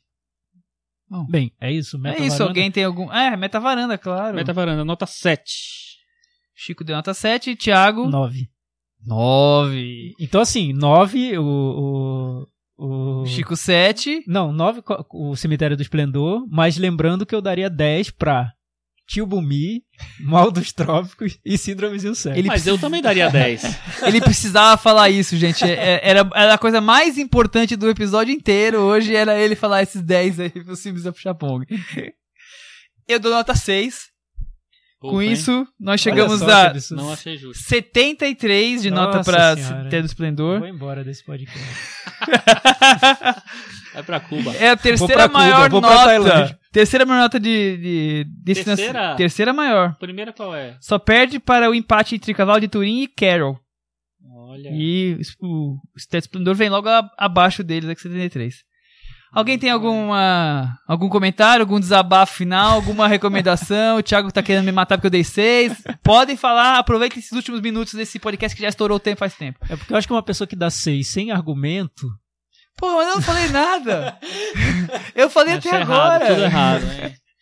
Não, vou, vou- indicar um livro do Tim Burton que eu acho super bonito, que é legal, que chama O Triste Fim do Pequeno Menino Ost- Ostra e Outras Histórias. Ele escreveu. É mais desenhado do que escrito, mas é, Tá. tem uma historinha ali. É, é super bonitinho, curtinho, legal pra dar de presente, vale a pena.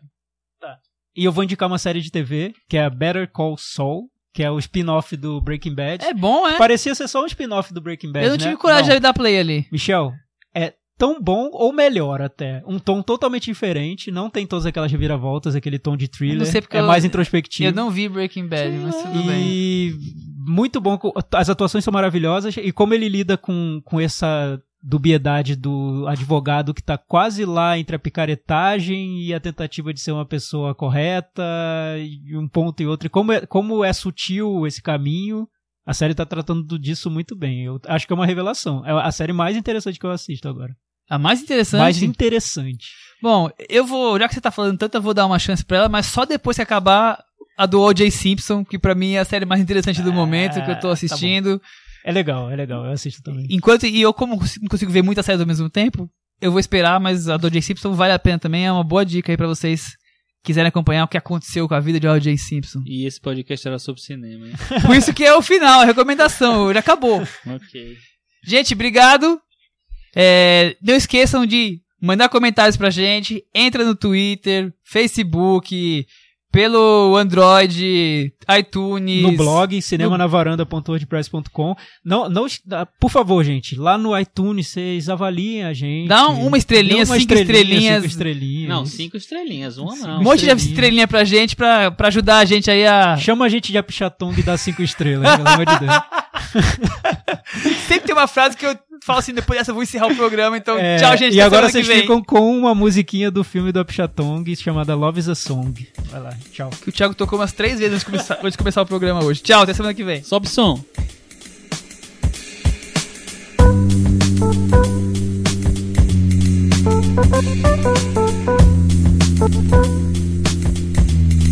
Thank